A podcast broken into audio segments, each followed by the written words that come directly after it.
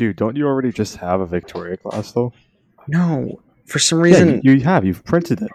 no, I tried, and then it never printed for some reason. Like it was hollow. Yeah, because your exposure time is 120 seconds. No, the, the, the walls had no thickness, so they just didn't f- form. How thick were those ERA bricks? They were pretty thick. I'm sorry. Uh, uh, I'm like giving you shit. Well, on that note, it. welcome to the Micro Machines podcast. Yes. Welcome. And this week we are being taught about the. Cal, what were we talking about again? Uh, so this is the Type 95 Ha-Go. Um, yeah. How goes it? Oh dear. We've gone Canadian in the podcast. It's gonna be a Dad long jokes all day. But before we go into the presentation, I think we should do some introductions. So- guys, wait, wait, wait, wait, wait, uh, guys, KitMaker, someone is selling Oh. Asuka Shermans for dirt cheap. Get all of them. Hey, yo, I might have to hit that up right now. All right, pause the podcast. Hit 'em- hit That's 'em what I up. thought. I just saw it right now. How many are Drop a link. Four. How much, how much are they selling for? 40 each. Drop it Oh, now. what, 40 now. American? Now. Yeah. Now. No, I can get mine for 30 Canadian. Oh. Fuck And- you. But we ain't that lucky. Maybe you should become that lucky. I will. Actually, I've got the uh, the jumbo version of the jumbo. I've got that one. Better jump on it before the pedos do. You're a Jump pedo. on the jumbo. What? And already, poor Callum is going to have to edit that bit out. Uh, I need to get a I'll leave bleep. it in. Is there a- I need to get a bunch beat machine. fucking Yeah. We do actually What- need to get a beat machine. Okay, where the fuck do you actually get the? Where's the link to the actual thingies? I sent it. Uh, just click on it. Ezra, that's a link to a feet pic site. No, I did click on it. I promise it'll take you to your, to your uh, models.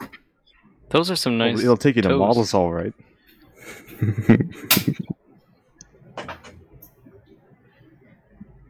Sadly, he's not selling. Ooh, those are ships. You know, Gregg, your uh, You're a ship. Your badass moto picture on the intro slide would be a lot cooler if you didn't have a fucking BFA on it. Thank Ezra for that. He was the one who cropped it. Mm-hmm. he just made you look like a nerd. Hey, I was out there defending the deserts of Yuma. Okay, Yeah, Yuma. fucking getting after it. Waiting for that 53 to land. that's why you always cover that up when you're taking moto pictures. Yeah, well, thank my photographer. Anyways. Yes. Introductions, yes. All right. Oh, so, yeah. as stated, I'm Gregg. I am recording from Southern California, eating homemade tacos and drinking coffee soon after because we talk about our drinks, gentlemen. Me next. Okay. Uh, my name is Gray. I am from Iowa, the great state of Iowa, filled with corn. I am drinking water currently, and I just finished a Blue Moon. Did he get nuked? he didn't finish saying what he finished. There's no fucking way. The CIA is on before he could announce what great things happened. Did I die? Yeah, you died. Yeah. Oh, You didn't finish saying what you Gray's finished. actually talking to us from the afterlife now. yeah. Oh, Uh, I am. Iowa must be even more boring. Moon. It really is. There's nothing to do here. Damn. Um. Who's next? Ezra. Oh, uh, I am Ezra in New Mexico, drinking legally, well, semi-legally acquired drinks. Yes. hey yo, Hey, Gregg, can you go, uh, go get your man's over here? He's getting drunk already. He's spilling my man's my shit ass. That boy's like fucking seven hours away. I know Toronto's small, Dennis, but you got to think this is North America. God damn it. Why can't everywhere have only five people and be a major metropolitan area? This is stupid. Well, I'm I am Dennis. I'm recording from the major metropolitan area of Toronto with only five people in it, and I am currently drinking a black coffee. Oh, my man. Nice. Like it black. Uh, I'm Jack, recording from countryside in Ontario, and I am currently drinking Tamiya Extra Thin. Mm. Oh, shut up. Mm. no, knowing Jack, he What, probably what flavor is. are you going for? It's it's just the extra thin. I have um just the normal Tamiya cement right beside. Get it down that one after. It's a little bit thicker, goes down the throat a little easier. I prefer Um, the strawberry. Sometimes the lime. Oh yeah, yeah. Uh, We those should- are We should really try those. harder. Those are hard to get where I'm from. Oh, Jack, have you ever had the uh, Tamiya limonene cement? That stuff tastes like pina colada. Have you boys ever had CA glue? Have you boys ever tried bleach? God, they put bleach in our water bowls. They put what? Bleach in our water bowls when we're in the field. Mm-hmm. Oh, Yeah. Okay. Was it good? No, it's awful. Well, then why would they do that? I don't understand. yeah. If it's So not They do to clean the beverage, then why water would they and do make it? sure that it stays clean for longer. Yeah, Sanitize. At the AT, water. they put in way too much bleach, and they had to like completely dump out a water buffalo. America. Yeah. Okay. And uh, last and least on this list is me, Callum, from New Zealand. And I'm going to be hosting this subject today. And I am, like Dennis, drinking a black coffee. Hey, Hell man, yeah, boys. Three coffee boys tonight. Well, I'm going to need it because after we record this, I have to go and do some more work on my one to one scale bathroom, which is making me physically cry. Ooh, Callum, who made Lately. that kit? Pardon? Who made that kit? Oh, some dickhead in 1973 with very low building standards. Ah, so it's a random conversion. There's, So, one, there's one thing I've found in the industry is, um, yeah, if you make a mistake, at some point someone will find it, and I am make and I am finding them all. Well, it is New Zealand, so. Yeah, that's true. Uh, building standards be damned in the mistakes are made. seventies. What is Yeah. New Zealand but a mistake? Oh, Oh, I'm sorry. Who was building the Bob Semple? You're right. That was a low blow. Bold words coming from a guy in New Mexico. So. Oh well, at least we don't have you- you giant got nothing. spiders. You do. You do. You do. Yeah, you, you do. Hey, at least, hey guys, at least he doesn't have education. Okay, that's that's what Oh, we're that getting. true, yeah, yeah. We can't hold that against him. Love you. Oh Ezra. dear. Mm, love you Anyway. too. So we are going to be talking about the te- Type 95 Ha-Go, which was the sort of the mainstay of the Japanese armored divisions during the Second World War and during the um, Manchuria campaigns before the first uh, before the Second World War. So I've nicknamed it the Light Samurai because um, uh, this is a very light tank in every single sense of the meaning, um, and we're going to find out about that. Uh, but first, we better talk about how the Type 95 actually turned up, how it was developed, and stuff like that. So, history and development.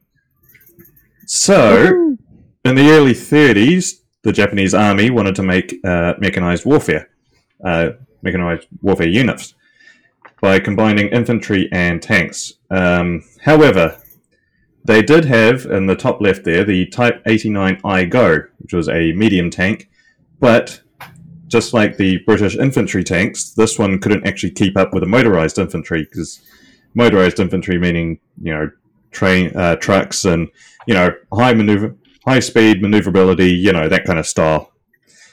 So the I-Go could not keep up with them. The other two options they had for keeping up with motorized is the Type 92 cavalry tank and the Type 94 tankette. Uh, these are both tankette classes, uh, only armed with machine guns, very lightweight, you know, pure infant- infantry support, but couldn't do anything else.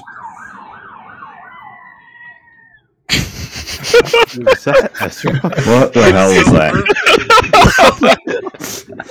Okay, the siren and the scream went off perfectly timed. I'm Um, glad we got that. I apologize in advance to everyone who has to listen to a daily life in New Mexico. um, Callum. So Says the one from Scarborough. I'm not from Scarborough. What? Do you so take that wait, back? Where are you from, though? Markham. I'm a Markham man's. You're a Markham man. Give us Yeah. your exact address. I thought you were from Scarborough. Anyway, So, Ezra, Callum, Um, Callum, why is it called? Why is the Type 94 classified as a tankette? Because like, when I look at it, it strikes me more as like a Panzer One type design.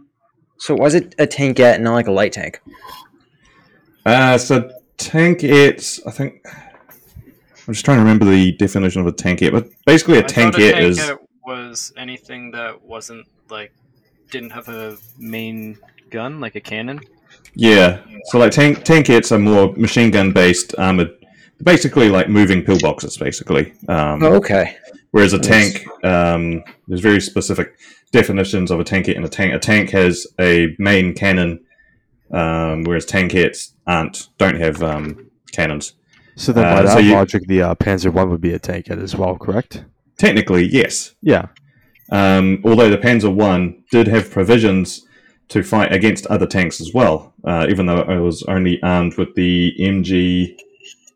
What was it? The MG. Thirty-four. I think it was Not even 30. that. There was the MG earlier TOW, I think it had a TOW missile, I think. Oh yeah, That that was, well um, known. Yes. They were eight, Yeah, yeah. eight millimeter Mauser, but they had specific rounds, uh, armor piercing rounds for other light, uh, other light tanks oh, and yeah. tankettes. They did That- have that, didn't they? Yeah, I mean, you know, you're only looking at what punching through maybe ten mil with Why, I these. feel like didn't the whole they? idea of, didn't like, the punching Panzer through Two light have armor. the same armament? no, the Panzer Two had the twenty mil. Oh yeah, sorry, the twenty. Okay, never mind. Yeah, Well- whereas the the Panzer One Okay, had never mind. an eight mil. Yeah. Yeah, yeah, yeah. Yeah, so that, that's the difference. So basically, what you've got here is a medium tank that can't keep up, and two tankettes which can't do too much um, in the way of really, really supporting. Um, so they wanted something sort of in between, light tank that had a bigger gun, not just machine guns, but capable of being transportable on trains and stuff like that. Uh, capable of up to 40 kilometers an hour of um, Jesus. What the hell is going on back there? I don't know. it's a busy Friday night in fucking Boy, New this, is, Mexico. this is some audio texture right here. Ezra, how many That's people what like the third siren to go by. Hmm.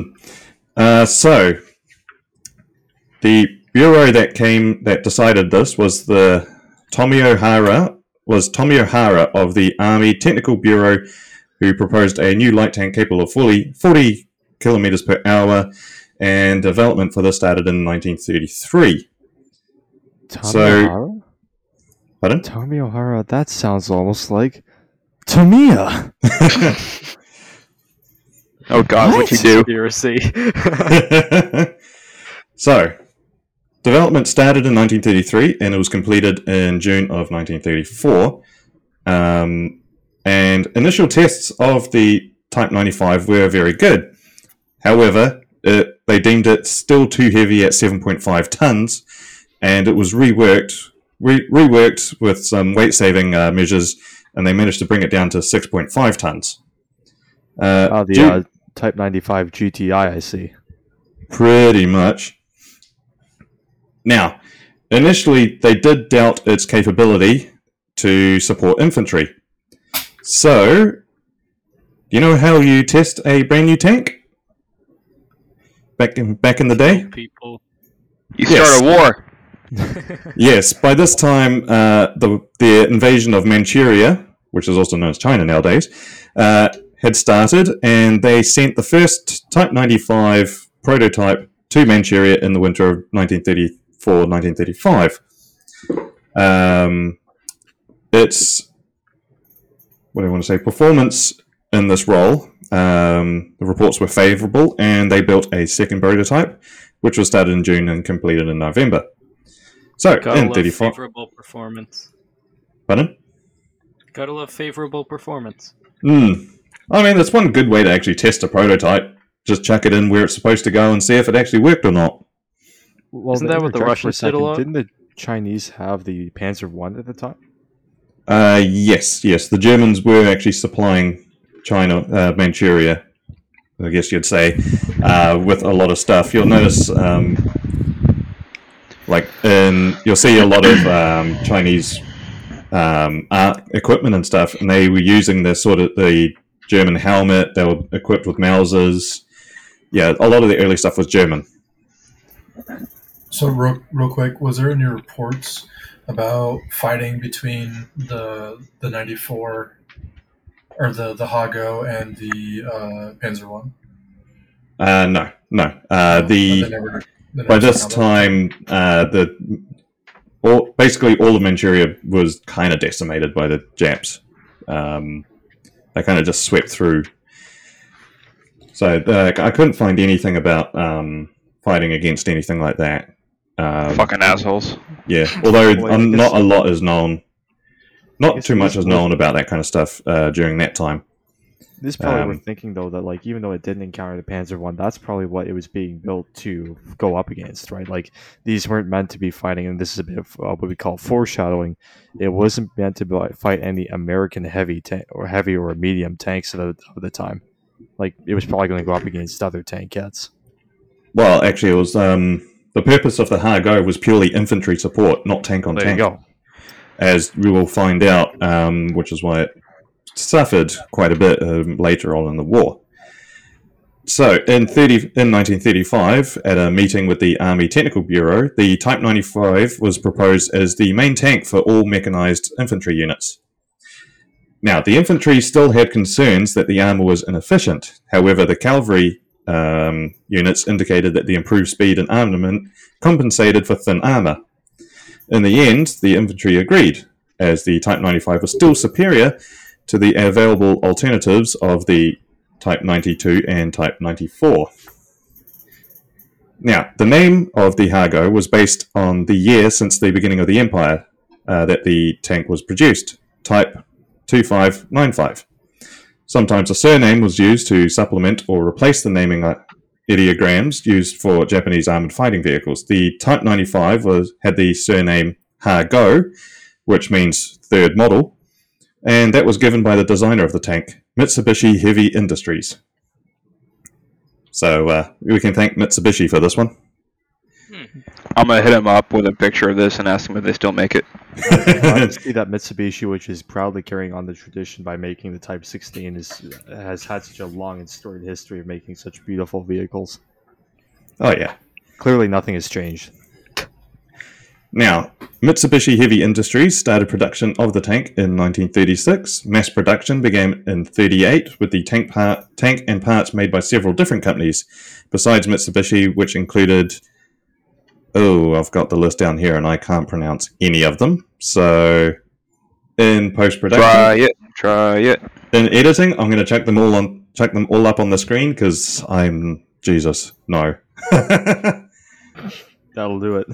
Yeah, but that is how we got the Type 95. It was just they wanted something between a tankette and a medium just for infantry support. Very basic. Uh, shall we go to the next slide? Probably a good idea. Yep. So we'll let's talk about the design, all the features and stuff. Now then, as before, the original, the very first Type 95 was 7.4 ton. Uh, of course, they brought it down to, well, I say 6.5 ton. So it had a complement of three crewmen. You had a commander, a hull machine gunner, and a driver. So this is one of the uh, early types of tank where the commander did the loading, did the shooting, did the commanding, and all of that, and was completely and totally overworked. That that's kind of funny to think that they thought the commander could do all of that, but they had to have a dedicated guy for the whole machine gun. It, it's interesting to think of how much importance they placed on that one role. Yeah, yeah. so only, com- only, as I said, only the commander was in the turret. Hence, he was responsible responsible for. Here's the list: observation, loading, aiming, firing the gun, decision making, commanding the crew. Uh, what also adds to this was the turret was hand operated and very cramped. I feel that. so. Even though he's Japanese, I feel so sorry for him. Jesus, that's that's just hell. He's got that work ethic behind him. so, you know how I said that the uh, Type 95 wasn't designed to, to go up against other tanks? Here's why. The primary armament was of the most produced version of um, was the Type 94 37mm gun, uh, not to be confused with the Type 94 37mm anti-tank gun, uh, which came two years later. This is just, yeah, this is an early version of the Type 94. There's an actual difference. Yes. Uh, Oh, the crap. difference being, um, so the type the Type 94 37 millimeter tank gun, not the anti-tank gun, uh, had a barrel length of 46.1 calibers. It had an elevation of minus 15 to plus 20 degrees, which is actually pretty good. Um, and the, ca- the tank carried two types of 37mm ammunition, high explosive and armor piercing. Uh, for armor piercing, the muzzle velocity was only 580 meters per second or 1,900 feet per second. So it could only penetrate 36 millimeters of armor at a maxed distance of 275 meters or 902 feet. That's not a lot. Not ideal. No. Um, so for secondary, we had originally uh, we had two 6.5 Type 91 machine guns. Uh, these were replaced, however, in later variants with two 7.7 millimeter Type 97 machine guns. One mounted in the hull front and another in the back of the turret, facing the rear, uh, typically in the five o'clock direction. Um, one note of this: if the commander wanted to use the machine gun for against infantry, the only way he could was to rotate the turret all the way around so the machine gun was facing the front. Then he, then he could use the machine gun. Then to use the 37, 37 millimeter, he had to rotate the turret all the way back around. Um, this seems like a bit of a design flaw. Yeah, I've used this in Arma 3 against Shermans in the islands, and I get clapped every time. A question for you, Callum. I- I, I Skill don't know if you would know this or not, but was there a specific reason it was put that machine gun was put at that weird angle, or was it just to accommodate the, the space of the commander? I believe it was to accommodate it because you can see on the design there is not enough room on the mantlet for a machine gun. Um, Right. Like you can see the top-down view, just how small the turret is. It's not, it's not big by any sort of comparison. Um, so having it that way, it sort of makes sense as a sort of uh, you can make room for it, but in a combat situation, it is not very um, useful at all. Yeah, it's funny because this is not the only Japanese tank which has the machine gun at that weird angle on the turret. I think it was the the I-Go. It also had that. Yeah, it was very typical for a Japanese design. Um, not sure why they preferred it. My guess they wanted to keep the turret, the uh, mantlet smaller, but I don't know. They had a very different doctrine to you know everyone else. Sometimes you know being different is not good. I'm about to say this is that kid in high school that like swears to God that they're different than everyone else, and like just no. Hey, don't talk about Ezra like that. Oh, wow. I'm one of the normal people at high school. That's saying a lot. That is saying a lot. Jesus, Yeah. what does our public school system come to? uh, now, so the, a very characteristic feature of the Type 95 was its suspension system. As we can see, it is very simple. It's a very simple design. It's um, Army Officer Tomio Hara designed um, this one. It's called they. It was known as a bell crank scissor system. The suspension system became standard on the majority of Japanese tanks. This um, the bell crank. Now, for so what a bell crank is, is you can see you have two sets of bogies, and they are on a sort of they're they're on a hinge basically, and then in between you have a supporting um, spring right down the right down the length of the, the hull. So, yeah, a horizontal ma- horizontal mounted um, coil spring. The tracks were drove through the front sprockets. There was two return. There was uh, return wheels at the back.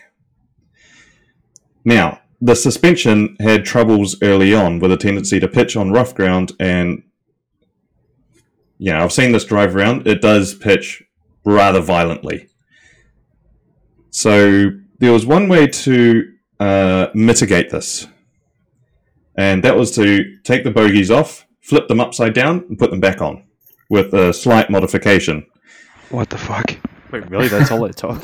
Yep. Uh, this is said to have improved it. Um, yeah. Uh, this was there's a uh, I think it's the um, Hokumaru um, modification they called it because it was an officer Hokumaru that um, designed it. Now, I mean, hey, if that's all it takes, it's not bad. yeah. Now, here's one crucial design feature of the Type 95, and that is um, even out, even if you never face combat, there is a good chance after being in a Type 95 you will die. A very horrible death. Oh, Oh. god. Why is that, Cal? Well, you remember back to the uh, Covenant and Crusader episode where we talked about the uh, people inside burning themselves on you know, hot metal and stuff? Carry Well- on, yes. Well, this is one thing the Japanese actually thought about. You know, they're in very hot climates. Steel gets hot, it gets very hot in there, you can't touch the sides. So they went about doing something about it, which is good. Do you know how they went about it? Asbestos. Yes. The entirety Oh. of the Type 95 is lined with asbestos. Um, Wow. which is why the Bovington Tank Museum have a Type 95, which is completely sealed up shut because there's so much asbestos floating around inside, they can't open it without uh, fear of. Yeah. Dying. But Cal, Basically. uh, the the uh, the nice man at the asbestos uh, shop told me that asbestos is a wonderful material and that nothing bad would ever happen. Mm. Yeah, I made my Yeah. whole house out of it. yeah, so they put in layers of asbestos padding to separate the uh, separate. It was actually separate from the hull to create an air gap, uh, which does allow air to flow through and cool down. Which, I mean, if it wasn't for the asbestos, it's a very good idea. You know, very crew. You know, that's thinking about crew enjoyment. You know, right there. Well, it's already a pretty small tank, so you got to think if there's a small air gap and then extra padding, they're already making a cramped tank even more cramped. Oh yeah, um, I've seen one of these in real life, and yeah, there's no room inside. I, I mean, say, I- it seems very. How many columbi uncharacteristic. big is it though? Oh yeah, that's true. Mm. like point point eight. Oh, Mm, not Like not the- ideal. I stand taller than this tank, Wow. so yeah. Well, the people driving it are going to be smaller as well. I'm about to say, yeah, the Japanese that's- people are tend to be pretty fucking tiny. Like, oh, is well, that the average height- racist? Yes, it is. Fuck you. Whoa. no, it's factual. So um, the the- factual. I can barely hear you, Jack. Jack, suck your mic. From the mic. Wait. Uh, There you go. Attaboy. Anyway, what were you saying? No, I was just laughing at something. Go on. Ah, okay. Uh, to finish off, the Type 95 was fitted with a 120 horsepower Mitsubishi A6 120 VDE air-cooled six-cylinder diesel engine. Uh, it was located in the rear rear compartment on the right-hand side. The power unit gave it good mobility. Um, now, there's also another reason the Japanese used a diesel engine. So, diesel doesn't burn. Because Yes. when they took over American positions, they could take all their diesel. Nope.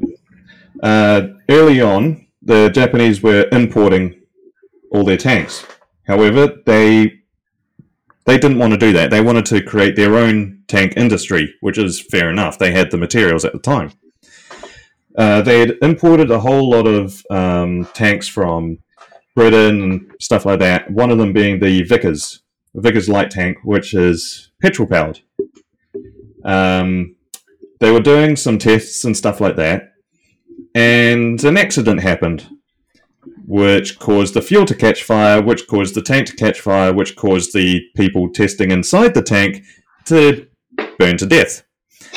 Um, this was one of the deciding factors of wanting to design something with diesel.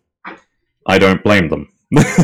Yo, I, I will just point out it's yo hearing about the things like the asbestos and the diesel seems very uncharacteristic of the Imperial Japanese Army, which like traditionally we think of them as being like very I don't care about the lives of the people beneath me. Like this seems like fairly safety oriented. I think that Micro Machines podcast safety group would very much appreciate this.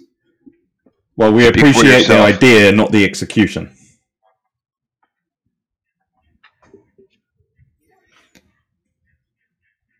Yeah, what Callum said. I, I'm sorry, were you waiting for me to make a witty comeback? I can't I can't argue with that. Well, All right, you that- should. There was a lot of execution. Yeah. oh god! Let's see how many people we can kill in the street with our katanas. Oh my god. Got to get ready for Alright. that Bataan death march. Oh god. Or rape an Ann King. Oh my oh, god. Okay, that's how we get taken off of YouTube. Yeah, Dennis, don't shy away from the facts. Remember the rape of Nanking? Hmm? Oh, I'm sorry. Ezra, I, I, I, I don't seem to remember any country called Japan existing between 1937 and 1945. I mean, if you didn't remember, if you don't remember it, because it doesn't exist. You're, So- you're saying remember like he was there. That's Dennis right now screaming about the Japan's history. Oh, Why Oh, can't dear. all be just waifus and F-15s? oh, so you're out in the Pacific Islands. You're with your squad, and you come across a Type 95. Fair enough.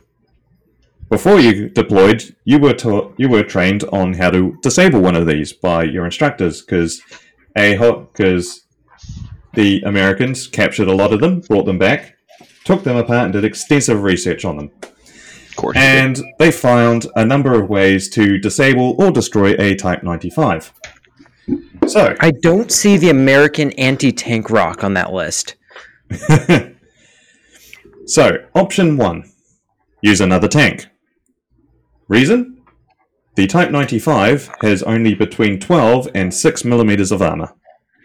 Literally any tank will go through it. Uh, there are even reports that the American 37 uh, millimeter anti-tank round, the armor-piercing one, will go right through a Type 95, exit out the wa- exit, and basically punch a window through a Type Nice. 95. There's um, eventually they, especially using a 75 and a 37, you ha- they had to basically employ high explosive, and that was enough to uh, remove a hard a Ha-Go.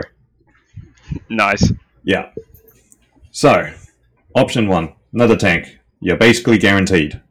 Because again, Type 95, very low muzzle velocity, not that, not that good at taking out tanks. Option two, if you have a bazooka. Reason? No armor. Bazooka goes through this real easy. Option three, if you are armed with a 50 cal M2 Browning, you just riddle it. Light that Again. bitch up. Wait, actually, Yes, a 50 cal will go through the will go through the sides of a Type 95.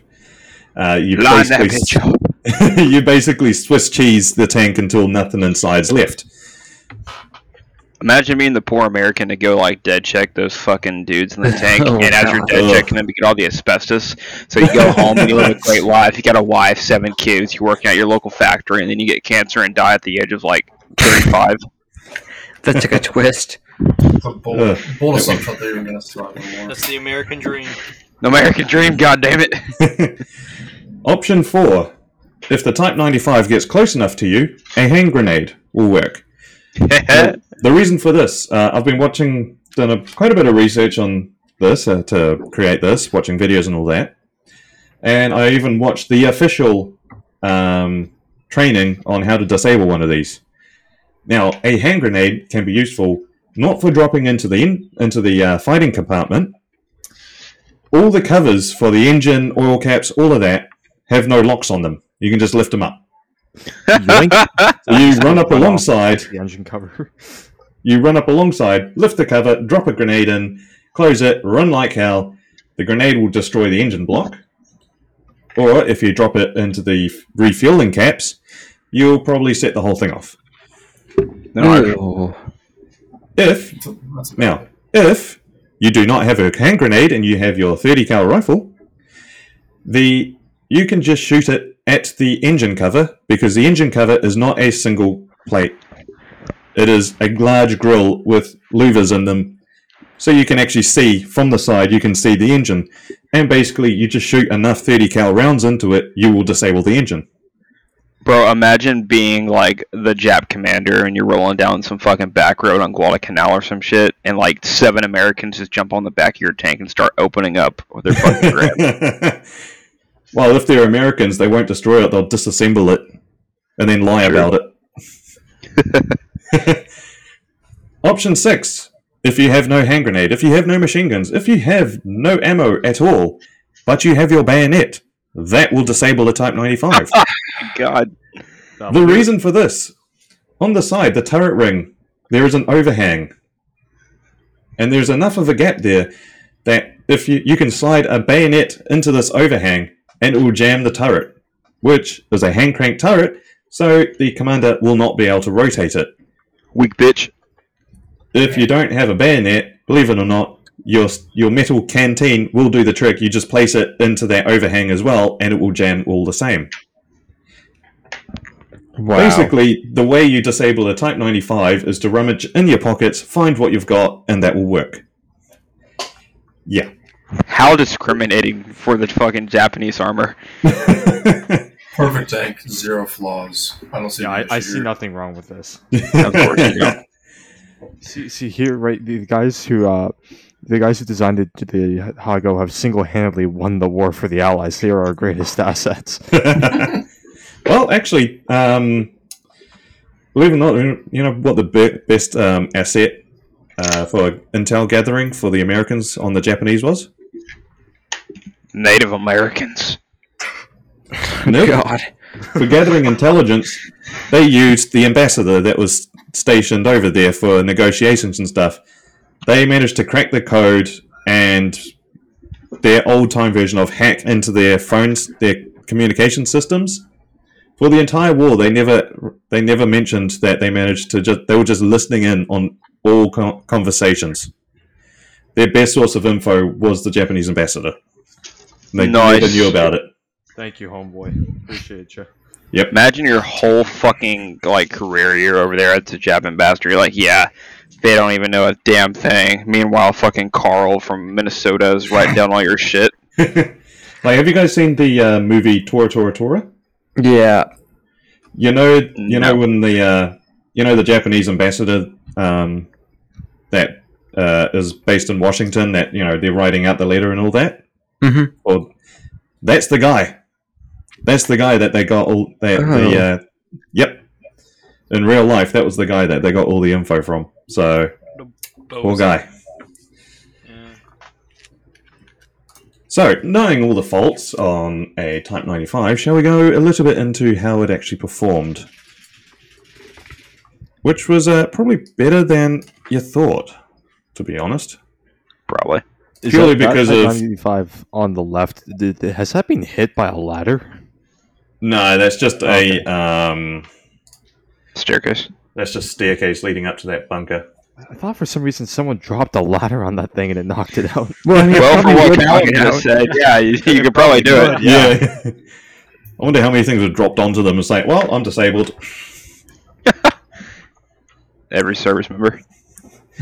So, in the in the start of its life in 1935, the tank was actually considered as one of the best of its type, uh, purely because this, this was still 1935. Tank development was still very much in its infancy, um, especially with it being armed with 37mm cannon. Not a lot were powered by diesel, um, because there was considered superior over petrol because of its uh, low vol- volatility.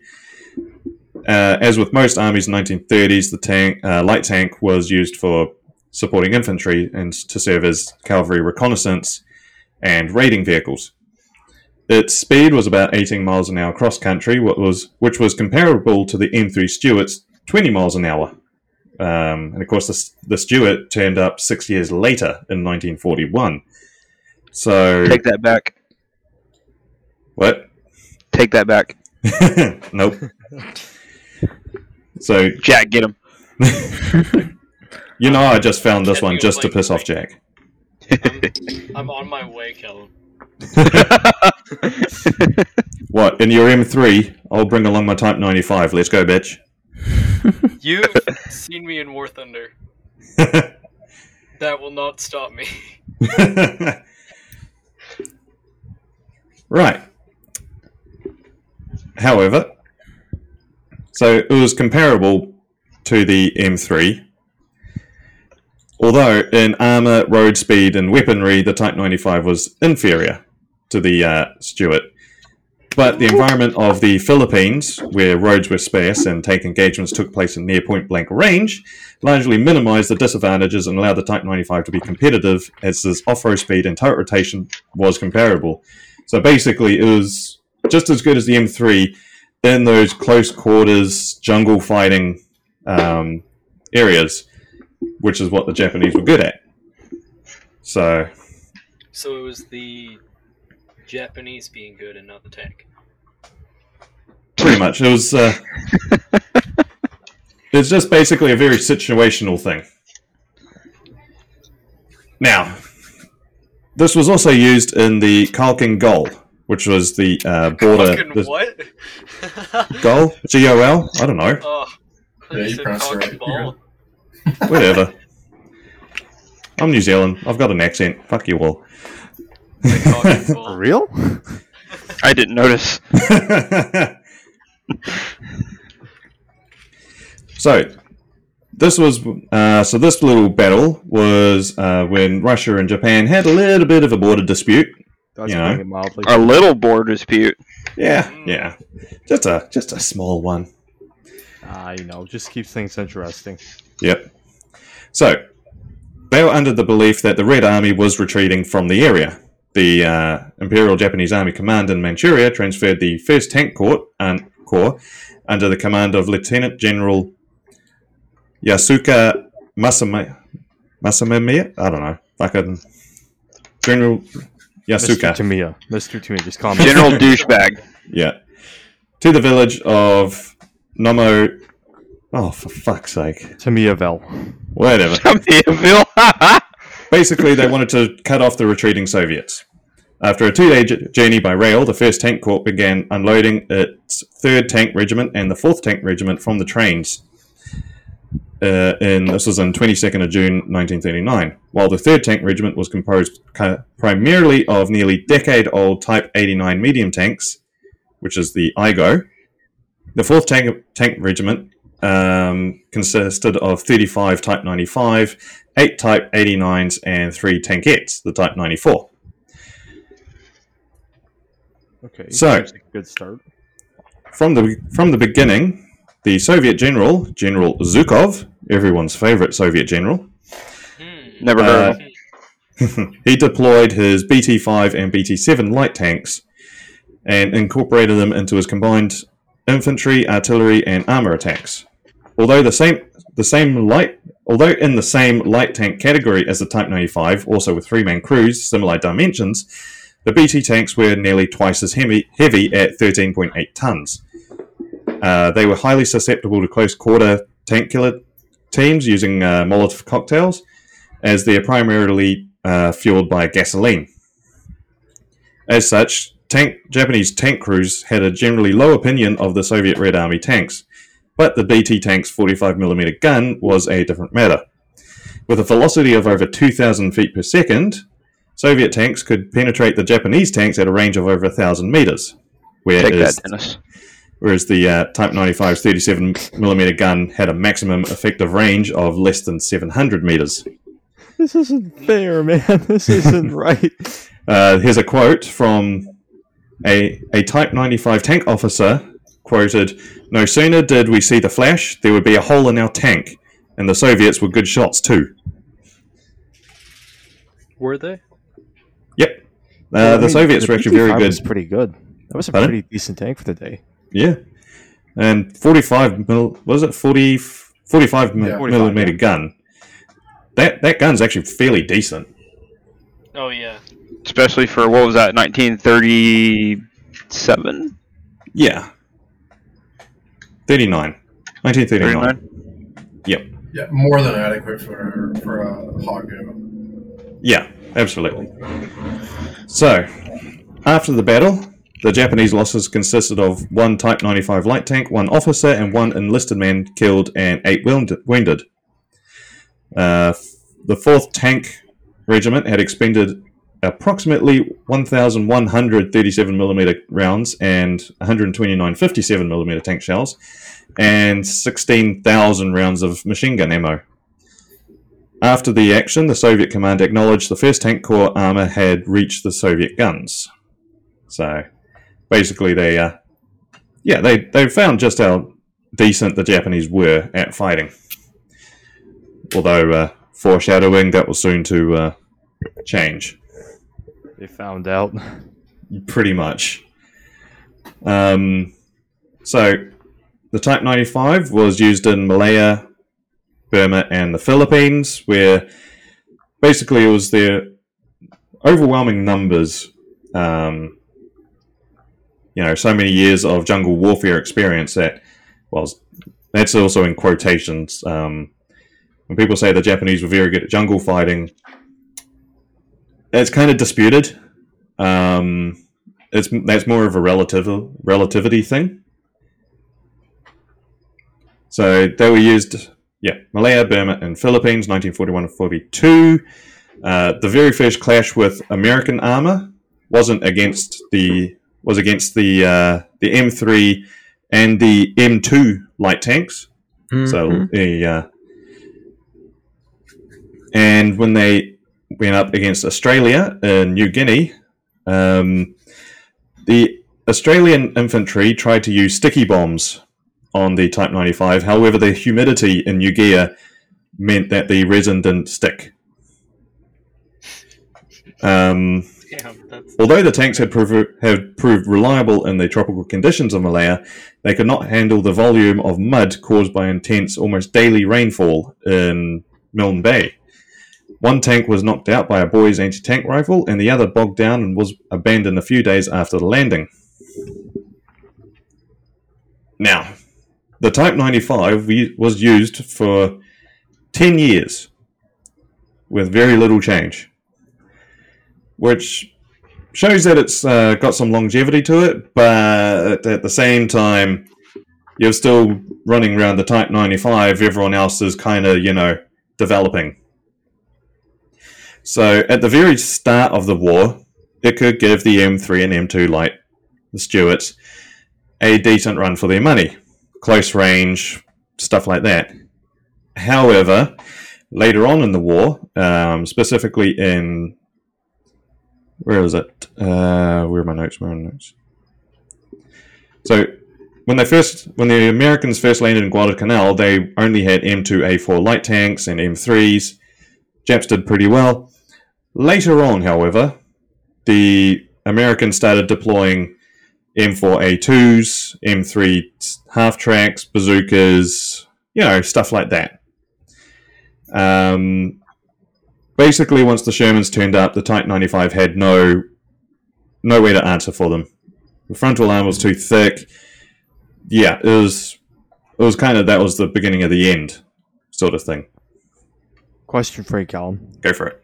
How many Shermans would it take to knock out one type, uh, the one Ha-Go? You don't you don't even need a Sherman. Dang. When you can pull out a fucking spoon from your pocket and disable And- the tank, there's a problem. Yeah. Might, maybe, maybe a little one. I'm sure it'll be fine.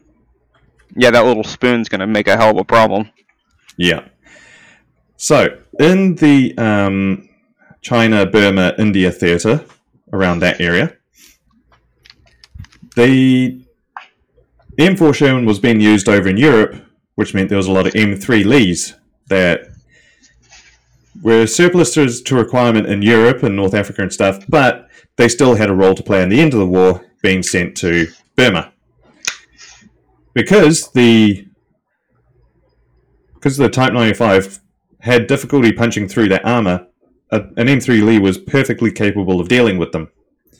Uh, there was one observation by I think it was it was an Australian corps in Burma, and a whole and a bunch of uh, Type 95s tried to take on a convoy of M3 Lees. They managed to destroy one of them by shooting it point blank in the side at the start of the ambush.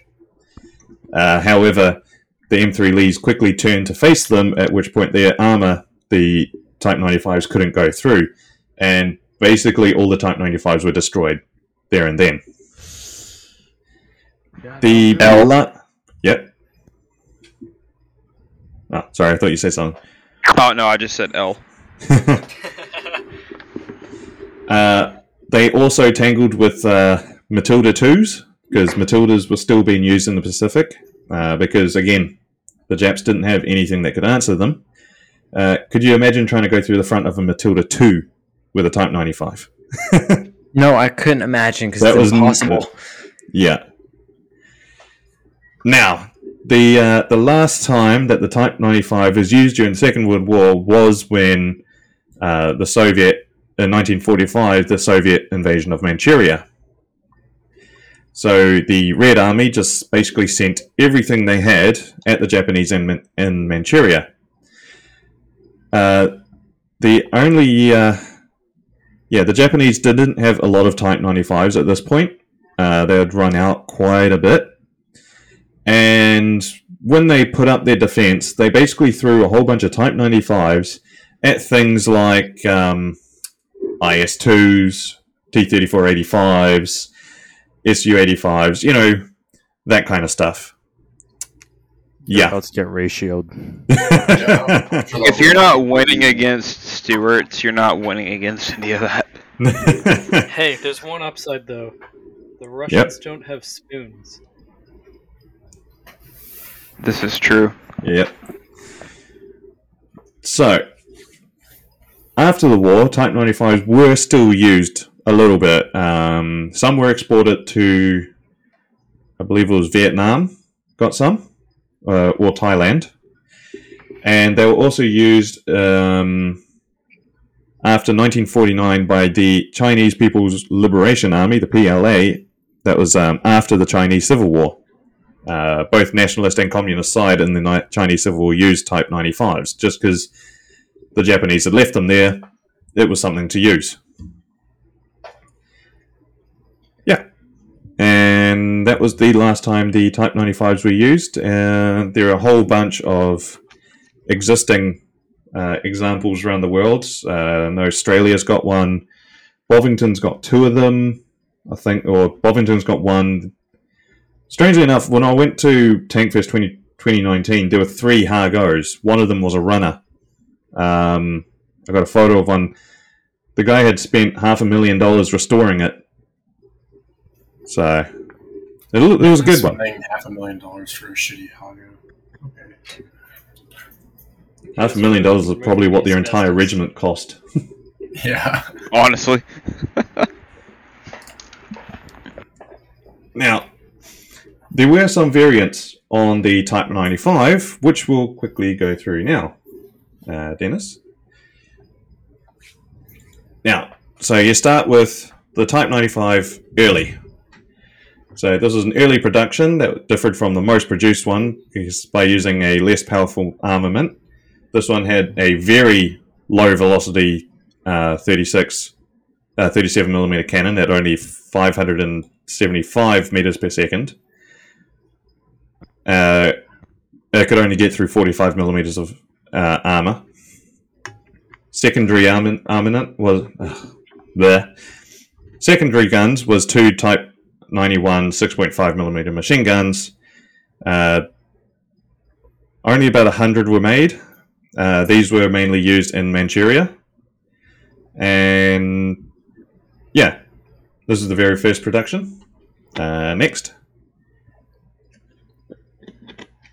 So the Hokuman version, as I told you guys, where they just switched the um, suspension upside down. Oh yeah, look at that. Yeah, so you can see that if you click back and forth, you can see the difference. It's just purely getting the suspension, turning it upside down. Question for you, Callum. I know this is more of a design question, but um, by inverting the suspension bogies, did they lose much travel by doing that? I don't believe so. Um, I've got in my notes due, due to issues in in uh, Manchuria with was it sorghum sorghum grass?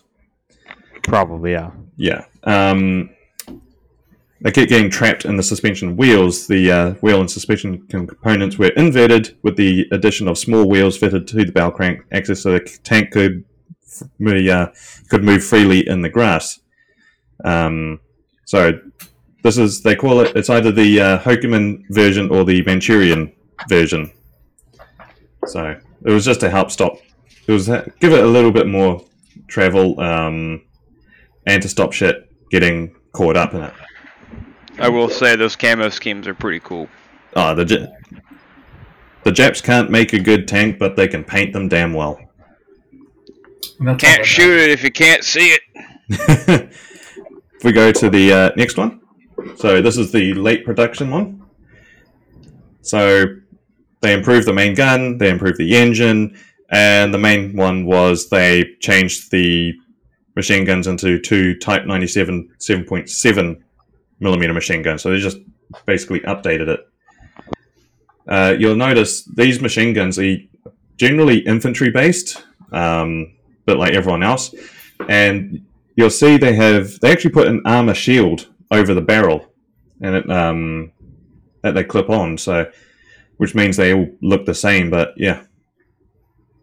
So if anyone's uh, ever looked at a Japanese tank, they looked at the machine guns, wondering what that shroud is. It is purely a it's a met, it's an armor housing that they put over the barrel. Hmm.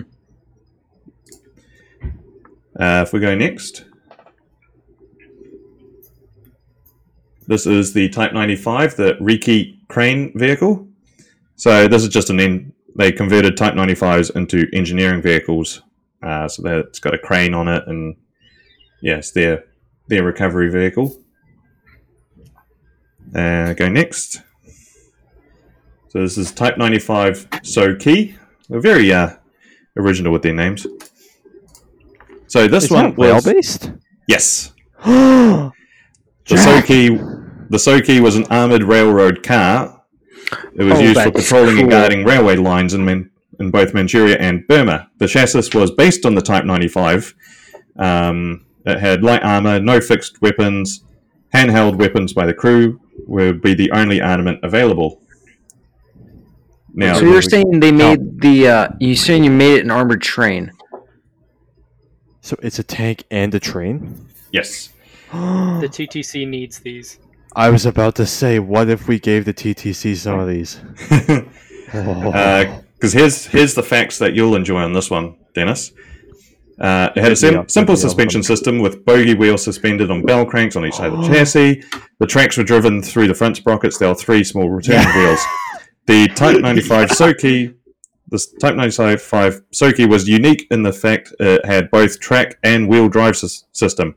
The vehicle could be changed between railway line mode and track mode for ground use within a, and this could be done in a couple of minutes.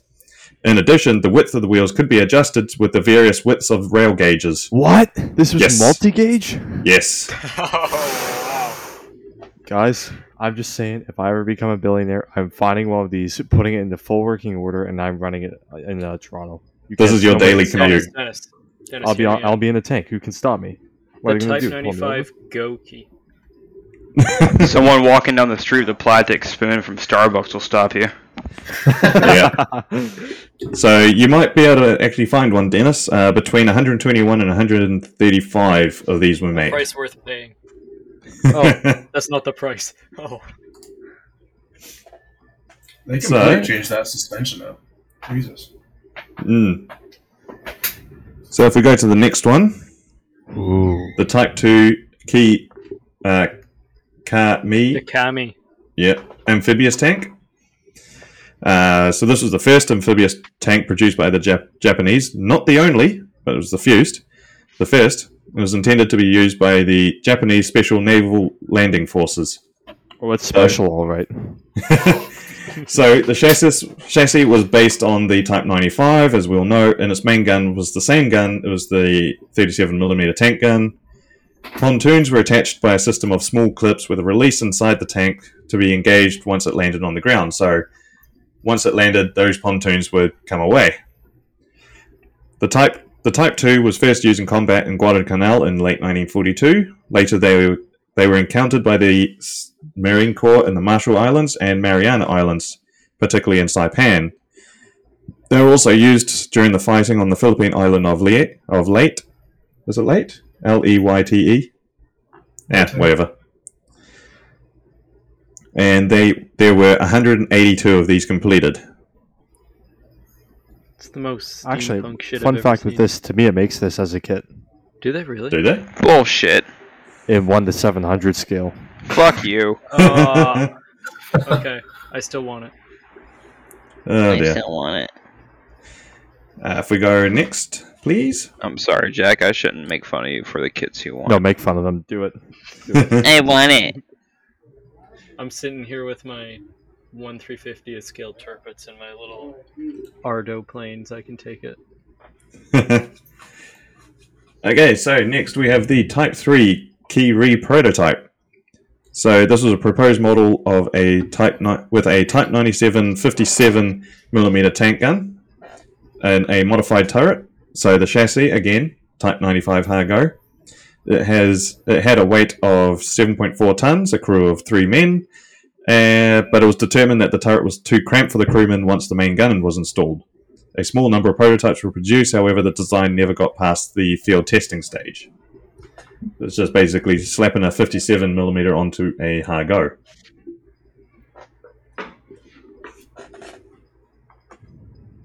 And after that, we have the Type 4 Ke-Nu conversion. Um, all this was was uh, replacing the existing turret with the larger turret of the Type 97 Chi-Ha and armed with the low velocity 57mm gun.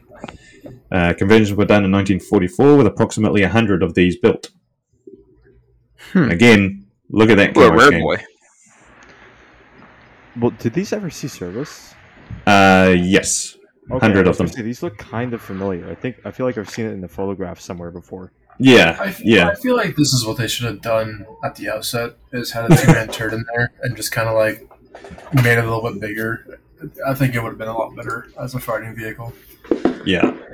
Okay, I have a question. Did the did the um Chi-Ha turret affect the um you know maneuverability of the tank in any way? Uh, not sure. There's not a lot of info on this one. Yeah, can't answer that one. Uh, if we go to the next one, of course, with any Whoa. tank, you've got to turn it into an SPG.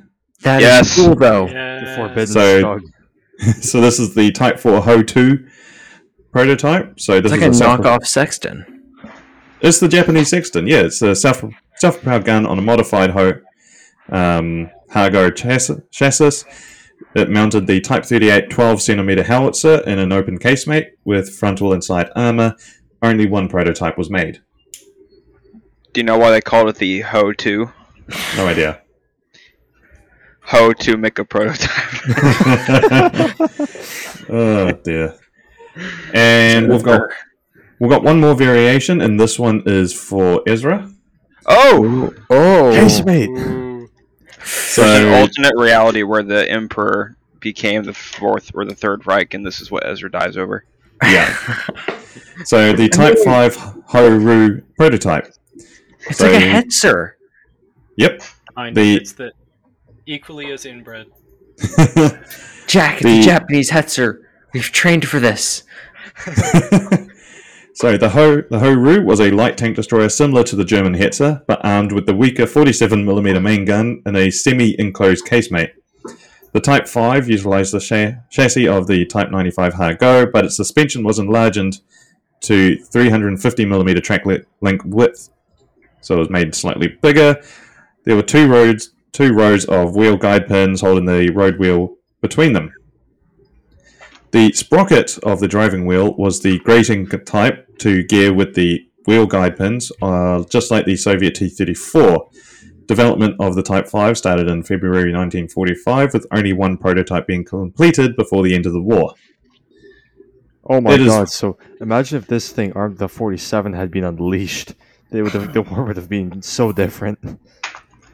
Yeah, Are you although sure it about was- mm, yeah, forty-seven millimeter. Eh, I don't think their gun, the Japanese guns, weren't that good, were they? No. Yeah, you never really caught on to the whole idea of you know maybe a bigger caliber. Yeah, yeah. Although I think they just didn't really have the industry for it as well. I'm about to say, you also got to think they're moving around these super muddy, nasty islands that are like Ugh, yeah. they don't have very good roads, so you don't want anything too heavy or you're gonna get bogged down. They probably just relied on that blitzkrieg tactic. Yeah, Like if it's good enough for the Horizon Islands, I'm sure it would be good enough for them. My electricity just went out. That's gay. oh god. Typical New Mexico resident. Probably Yep. has something to do with the sirens. Yeah, Now- right. To finish this all up, if you go to the next slide, time. you will find some models of the Type Ooh. 95. So Hell there yeah. are two Dragon kits, and you'll notice the there is one with the standard suspension and one with the Manchurian conversion. Um, fine Do you really need to buy the Manchurian version though? Can't you just like, you know, swap them around? Or is it you more can swap them around. There's a, s- there's a few modifications you need to do, but you could do that. Okay. Um, so Tamiya have one. So the so they have that in 35th scale. IBG has one in 72nd, and Fine Molds has one in I believe that's 70, 72nd as well. I'd have to imagine the fine molds one would be pretty decent. I know they like doing their Japanese tanks. They usually try to do them justice. Hmm. Yeah, I wonder what the because that Tamiya one looks fairly old. They've actually got a fi- it's got a Fine Molds thing on the box. I'm pretty sure it's actually a Oh. fine molds kit, if I'm not incorrect. Yeah, I think it might be. So that Fine Molds one must be 35th scale then. Yes, uh, because I know they made the I-Go in uh, 35th scale.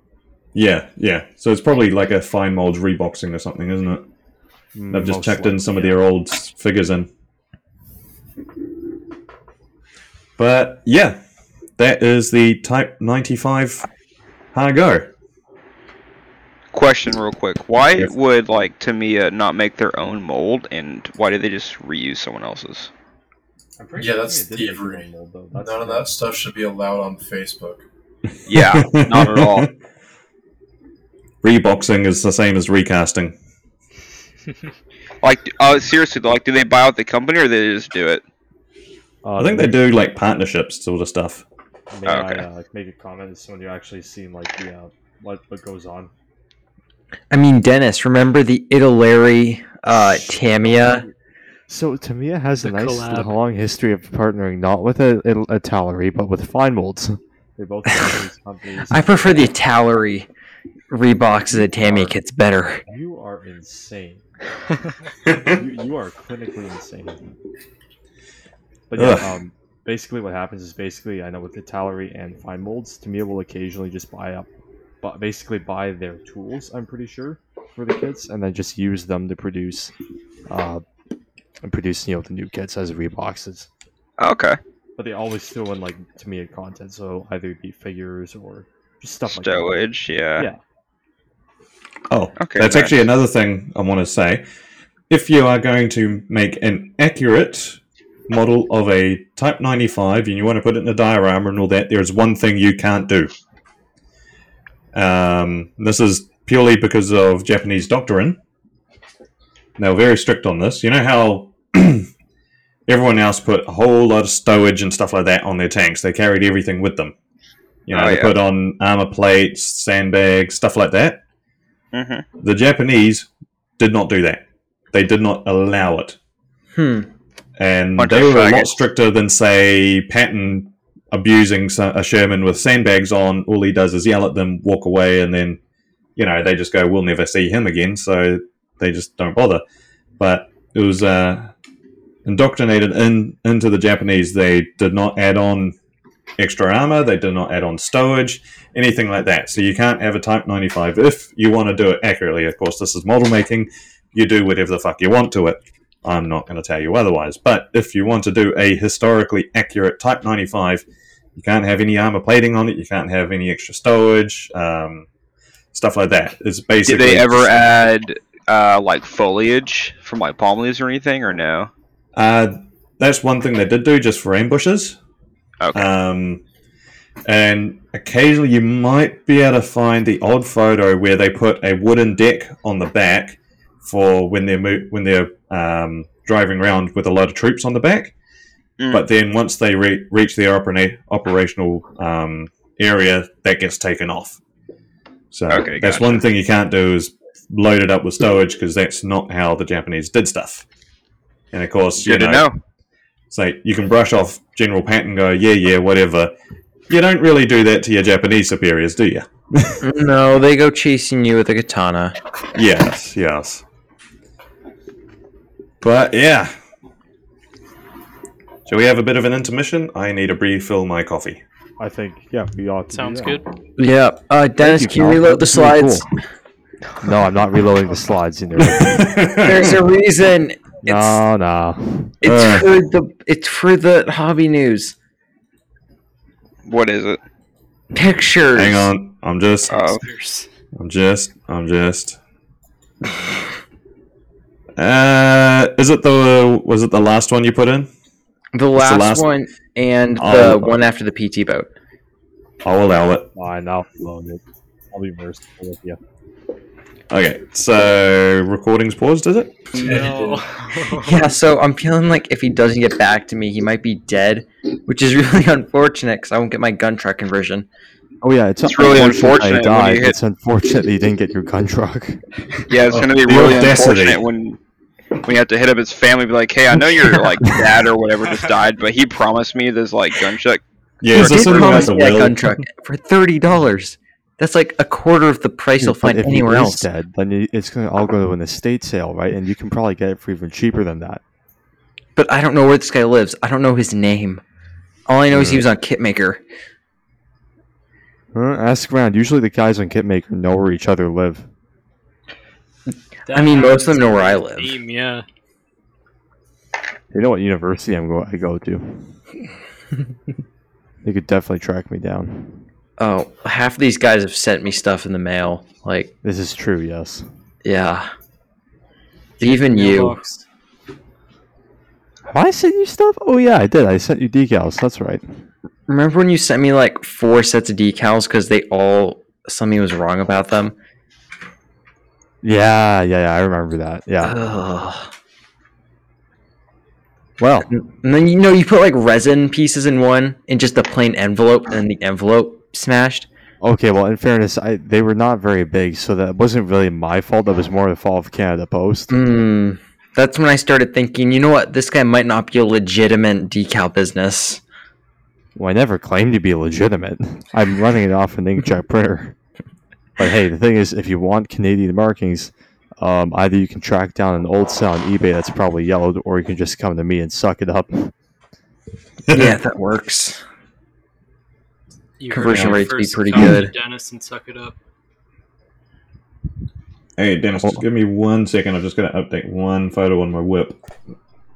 Oh, oh, by the way, Callum, Oh, you would reload the happy- slides. This is my my chance to add something. No, Wait, can you guys Nope. hear me? Uh, what you saying, Dennis? Uh, you'd be very happy because my most recent commission-based decal order has been for an Australian Abrams. Oh yes. Really? I'm not Australian though. Fuck Aussie. That's why I'm saying it to you.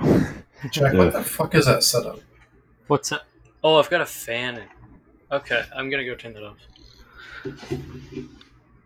Australian Wait, Abrams Just go so hard. Setup. Setup. Oh, it's the cozy picture- setup. There's a picture in the background, and it's just why? That's that um, that picture's been like that since February. Hang it up properly. It's not that hard. No, you know what? What I the fuck won't. are y'all talking about? Oh, I have look at no podcast idea. planning. D- Jack, that's beautiful. I love it. Oh, Right? sh- what the fuck? Hey yo, the jack bed. The, jack Luger? bed. It's where it jacks off. Oh. I mean, it looks very comfortable. I mean, I think right now it's probably I, I, I wouldn't I be mean, it's a computer right there. Yeah, It's a it- it's a very comfortable place. it's that blanket looks mighty soft. Oh, it sure is. soft and breathable. Soft and breathable. Someone I give me a good gonna lie, that- caption for it. For the, The juice blanket? bed. The juice bed. Did y'all hear that? Maybe. That was my neck. Do you hear my uh, fan in the background? No. Uh, so you Okay, also good. sleep with the fan on. Okay. The I juice just bed. finally added tie downs for my fucking T62. I built an entire spaceship. I think the Luger's the best part, Jack. It's Alright, beautiful, isn't it? If you reload the slides, then it's my last one's on. No, that's not that. Hey yo, He's gonna ask you to refresh the slides. in in because I take a weight training class. Um, they made us sit down one day for about an hour and a half and take a quiz on why rape is bad, and in weight training. Very American. Please Like- tell me you passed. Please say you passed. he probably I failed. think I passed. He didn't have to study, so They're like, yeah. One of the questions was literally, "Is rape bad? Should you get someone drunk and then rape them? Agree, disagree." that is so New Depends on the- Mexico. Is it the homie or not? It doesn't specify. That's what you should it's the have put. homie, it's probably not even rape. So Yeah, exactly. It's Yeah. just like a standing agreement. it's always consensual. I mean, It's just as well you're not, okay. just as well you're not in Alabama. Otherwise, the, that question would have been if your sister is. Oh God. the uh, juice Oh, the- bed. Right. Your juice bed. we all good? Shall we do the hobby news then? I think it's a good idea. I'm going to have to edit all of this out because I've just realized it's been recording the whole Oh time. no no no No, no, keep no, it, no, no, keep no, it, no. keep The it, hot keep mics are the best part. I'll put it in the intermission background. Oh my god, I can't wait. so, uh, Oh. Nosberg, our favorite Dragon Rebox company, is coming out with the. Uh, I'm not even going to try to pronounce it, but it's basically the Sonderkraft Farzoig 250 1, the Ausführung B. Um, it's I, if, as far as I understand, it basically uses the same concepts as the uh, said 251, which is like the the Hanomag, right? That's the thing that people are more accustomed to. It's a little bit shorter. Um, it was more used for command and reconnaissance. Um, I will say this is just a rebox of the Dragon kit, but it does feature uh, new decals, and I believe. I know it's got new instructions. I believe they made a modification to the. PE. Okay. Thirty Bye-bye. Nice. Oh, Uh, javelins. I found this from AFV Club. So they are releasing uh, Javelin kits. So you got the UK and the American versions.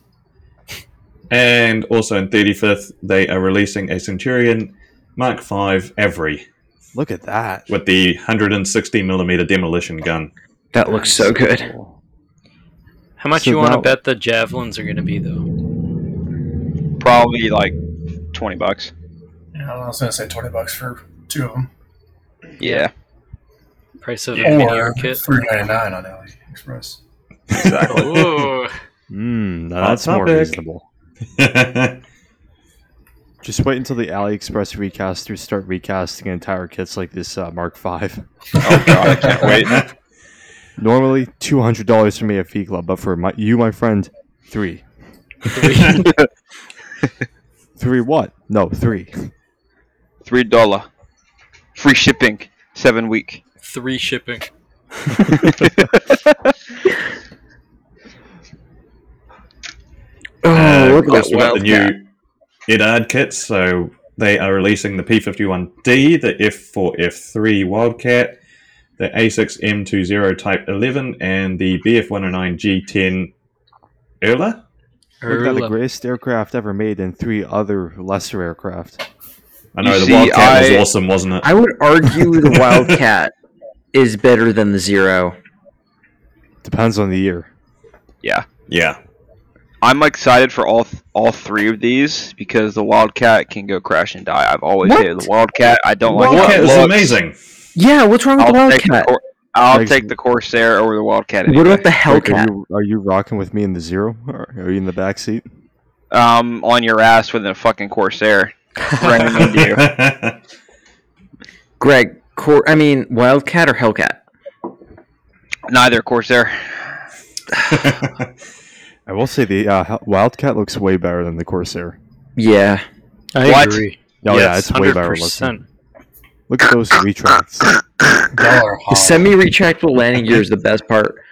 Whenever we all meet at an airport or something one day in like a year or two, we're all gonna be happy. I'm just gonna slap one of you for saying Corsair. like, what was that for? What? He's pulling a Patton. F2 Brewster Hmm. Buffalo looks better than the Corsair. Take that back. No, Take it back. Of course, Gregg, Gregg, for us to actually once. do this meetup, we'll definitely need a Patreon so we can get other four saps to pay for it. You know. Yes. Didn't we say we were going to set up a, a Patreon last week? I, I think think we'll this see is You mean two weeks week Which was ago? two weeks ago, yeah. Yeah. Life gets busy, man. sure does. Ugh. Um, No. Ew. Boo. Revell. I've, I mean, I've kind of heard Revell's um, ships aren't that bad. Uh, I want to do that. I want to do You're that kid justice. If I'm gonna be honest.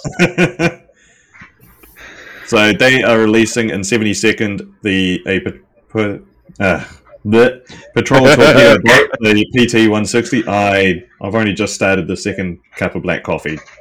Just give me a break. Boo. Don't buy it. I'm gonna buy it just to mess you off. Yeah, what? That's- So uh, where I work at Grey Hobbies uh, Offshore, we don't have like a huge selection of ships, but we do have like 15 different PT boats. I don't understand why, but like we are so stacked for these things. Yeah, who's Yeah. buying PT boats? Nobody. always That's make what I don't boats. understand. But PT Like, boats what? are so cool. Jackson over there looking around, twiddling his thumbs. Like you know, um, you know, um, President Kennedy was a PT boat crewman. PT Yes, and 109. the kits we have are actually of PT 109. Like we've got Yeah. five different PT 109 kits from different manufacturers. Yeah, they didn't Before they he got res- placed didn't they half. restore it when he was like elected president or something? Like they restored it and was part of a um a parade or something. Where'd they find it? Because like, wouldn't it be on the bottom of the ocean in two pieces? Well, it was probably a recreation of it because um, didn't his one get cut in half by a Yeah. Japanese destroyer or something? Because Yeah. somehow in the middle of the fucking Pacific Ocean at night they didn't see each other. Imagine my utter shock and disbelief. It's because Japanese sailors are incompetent. You take that. And back. American ones aren't. no, they're probably just too busy jerking each other off in their cabins because they're seamen. You know all Whoa, about that, wouldn't you, whoa. Ezra? Most of the sailors have like probably never seen the fucking ocean before. Like, oh hey, here's a fucking boat. Go live on it for five weeks. Five what's weeks, that, what's my that on the back of PT 160? Is that like a quad 20? Quad fifty. Looks like it a quad 20. Yeah. 20. Actually, it You're a looks more quad than, 20. It looks more Big than packing. quad as well. It's like I'm looking it up. So, so Yeah, do a quick do a quick thing. Yep. Maybe it's a. Uh, is it a pom pom? Nah, don't. Nah, that's definitely No, not that's a not a pom-pom. It hasn't got the um the muzzle brakes on them or whatever they're called. You know. it's Okay, got- here we go. It's it's a quad something. We know there's six of them. Quad something. Yeah. Ooh. Twenty mil, fifty. Come on. It's I- a hexa. I- maybe a 50 hexa 20. Okay, so so here it says one experimental Thunderbolt mount consisting of four 20 mils and two 50 cals. Damn. Oh, Hey, Best that's- of both they're worlds. Calibers. So Jesus. yes, it is a, a six mount. That's- that would be that's pretty amazing to fire. That's cool. It's so fucking loud. Why do you need this on a PT boat though? Don't ask questions. Enjoy it. Because you can. Imagine Like Like a a 75 millimeter strapped to the front of PT 109 was good enough. Well, I mean, if I- not, if I got to it's fire- cut in half. if I got to fire four 20 mils and two 50s all at the same time in one mounting, my underwear elastic would have just been gone. Shred Yeah, this is fucking the most. American shit. Yeah. Uh, okay. Okay, Black Dog is releasing two different sets of figures for your PT boats. Like, I'm kind of torn. The casting doesn't look super good. Like, That could just be the photos. maybe. I How will good say is Black Black Dog Dog? is pretty garbage. Yeah, Are they? for what they're co- for what they charge you, they're they're not the best. Yeah. Standing Recast time. yeah, At least. uh, When the recast Recasters has are better detail. better than the original. Yeah. Yeah, but I mean, their poses look interesting, I guess. I don't get why that guy's legs are spread open. It looks like one of them's Really? imitating Michael Jackson. grabbing something. Left picture, far right hand side, homeboy's taking a piss, so you gotta get like a piece of like noodle or something and paint it. What color is his skin? Brown? Yeah. Yeah, I actually, I actually saw a diorama where someone had a German soldier behind a brick wall taking a piss, and he actually Yes. molded. It's like that is I dedication that. right there. Oh yeah. That was funny. That was good. Homie spent ten hours on the dick. And, and that's a problem because you got to get it right, you know. Medication, you know that oh, you do have to historical get it right. you know. you're sitting there, you're like, okay, this is one to thirty-five scale. Yeah, that long. Yeah. Bringing out the measuring tape. He's got the calipers out here. Gonna get a message at night. Hey, what would two and a half inches be converted to thirty-fifth scale? Asking for. No, no, you have to look up what's the average dick size if you're wor- Wehrmacht soldier in World War II. Very Honestly, small. You'd have to do all the research material for that, wouldn't you? He's got that in a folder. You With a red it. red tag. It- That's it's my in the homework. homework folder. Mhm. Yeah. Okay, what's next? Moving swiftly on. Ooh, Uh, Trumpeters got some new helicopters. So you got the MI4. Uh, that is in 48 scale, and of course. the other one is the KA51. Oh, what is it? 52? 52, No, and that is in 35th scale. that's not Yes! the alligator.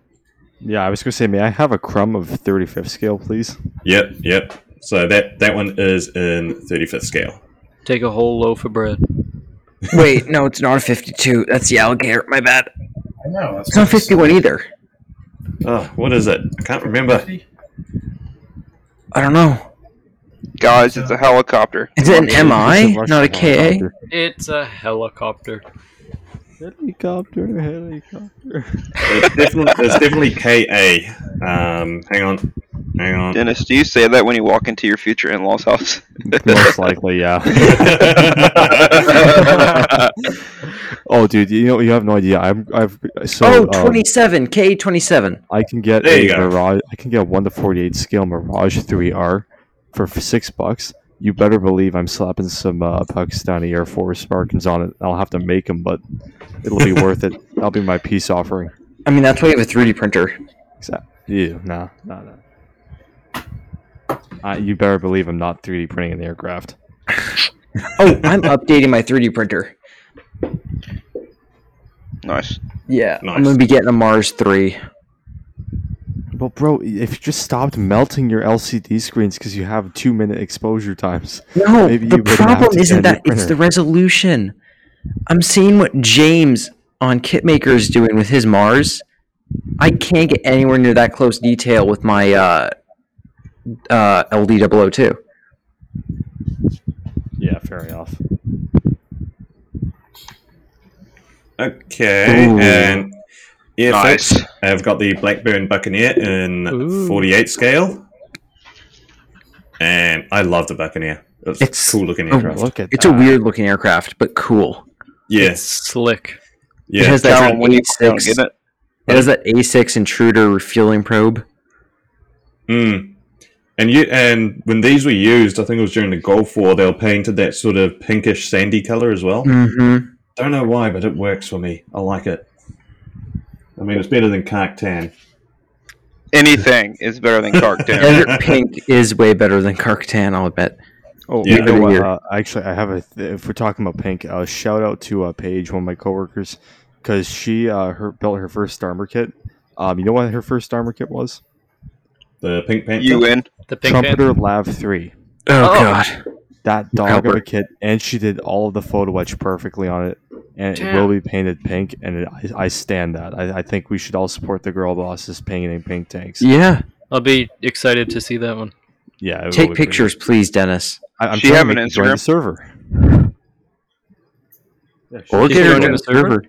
yeah, that's, I, I'm just going to uh, peer pressure her into doing that. I think, And then uh, she'll see all the pro- profile pictures some of the guys have, and she'll immediately run. Simply put your kit shirt back maker. on.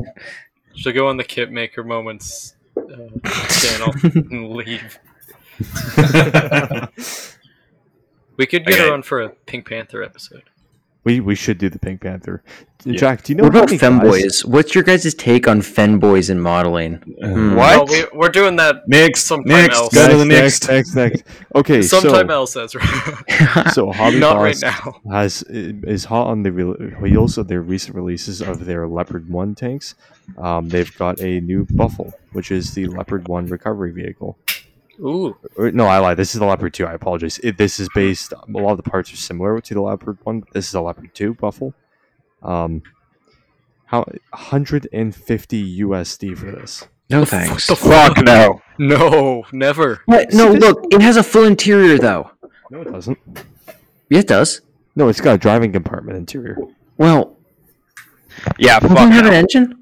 I could Yeah, see I if that was so, like one to sixteenth scale and having like an interior. Yeah, I could see paying that much, but no.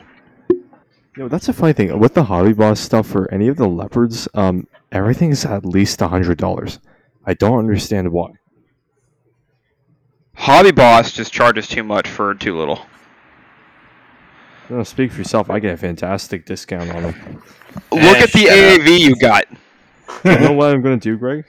What? When I get my Takom M114, I'm taking the uh, interior parts from the AAV and putting that and using that to make an interior for the M114. Does the M114 not come with an interior? No, it does, not the one I got, but I'm gonna kit bash one. Oh, okay. I'm gonna Gotcha. make Okay. whatever I want. Doesn't the um M114 have tow? I mean, not tow. Fuck, What are the what are the American uh shoulder-mounted rocket launchers? Laws. Yeah, laws. Laws, Three of them. laws. Yep. Yeah. Yeah, it doesn't have three laws mounted on the inside of the door. Yeah, but this is Horizon Island, so I can do whatever the uh, hell I want. This Facts. is true, but Three laws toes. are a good idea. Three toes. I mean, I have five toes, but really, I have Dang, ten. I have ten. Yeah. What the fuck? Ezra, You what happened? But yeah, so Hobby Boss But let me is, uh, clarify. grifting us really hard. Hobby Boss is bending us over. So here's something I thought you guys might be interested in. So this is the Scimitar, which is basically the CVRT Scorpion, but with a Rarden cannon on it. I like is it. One to seventy-two scale. Um, on Hobby Link Japan, you know what? How much it goes for? How Something much? like How much? fifteen bucks, fifteen or twenty dollars. oh damn! Oh shit! I want it. Yeah. Um, it's really cool because it's got this photo etch. It's a, it's got link and length tracks, um, clear parts, all, all of that, and it's got this nice little turned metal barrel. Really? say, this being Wow. 172 scale, it is pretty tiny, but it looks pretty Hey, good. I've built probably the shittiest 172nd scale Scorpion out there. oh, you so have. I can manage. Yeah. I'm just trying to think of a word of a joke that involves foreplay. what? Why? It's for hobby. oh, You, Moving Ezra, right have a problem. foreskin so also hobby. 172 scale. Um, Meng's coming up with their Leopard 2A75. And this Oh. looks pretty nice. I will I like say. the foreskin hobby kit better. I like that. oh, The God. foreskin hobby kit is probably pretty good. I wonder how much this Meng kit is going to be. probably as much as a 35th scale kit, but that's yeah, okay. see, it looks that's good. that's a problem. So we've seen two very nice uh, 72 scale kits, of which are pushing the boundaries of what can be done in plastic. They're bringing 35th scale detail and the 72 scale packages. And then we've got this stuff coming from Revell. What the hell? What is that? That is the new Revell 1 to 72 scale Leclerc. Let's no, go, hear me out. Hear me out. With careful paint and weathering, you can make that look pretty decent. Okay, do it. Okay, Ezra. Okay. Okay, hear Ezra, me out. do it. Hear me. Hear me. Hear me out, Ezra. Whoever does test builds for Revell needs to be shot. I agree with that. This but- is offensively bad. I mean, what's bad about it? Like, Um, okay, hold on. Yep, go through the list. Here is what you should be seeing in 1 to 72 scale, right? mm-hmm, This is what we're getting. mm-hmm. But there's nothing wrong with the paint scheme or the. You said the you building. versus the guy she's talking to. A- a- a- Am I am I the only guy here who's seeing this? But Turn metal barrels, But- photo, photo etch. For the Yeah, same cost but- of, of that, probably Revell kit, you'll get this. the Revell kit probably comes with link length tracks, though. These both Revell come with kit probably blank come with tracks. a unique tank too. like homeboy didn't even drill out his barrels. I'll take I'll take this Type 90 over those uh, leopards and You would take Fascist. over this and this. You're high, Ezra. He's drinking Mr. Hobby's juice. oh, What the fuck is that? this That is a Porsche tiger. Oh, wow. I want it. this is the Amusing Hobby Porsche Tiger with a full friggin' interior and Zimmerit. that is the You're an only amazing Tiger body. tank I'll ever own. Bro, that is interesting as fuck. It's so cool. That's what the Ferdinand was based cool. off of. Yeah, Yeah, I like, Like it. hot, my hot take: Porsche Tiger looks way better than uh, actual Tiger. Oh, Simply's gonna kill me for this. I think the uh, Por- both the Porsche Tiger One and Tiger Two look way better than the the uh, standard ones. Yeah. Yeah, Ti- I mean, the I Por- like the Porsche, Porsche Tigers Tiger are way too. better. The- Porsche Tiger 2. bleh. I like the Porsche Tiger Two, but I think the the Henschel Tiger one looks better than the Porsche. Yeah, I agree with that statement. The turret shape for the Porsche Tiger is just too round.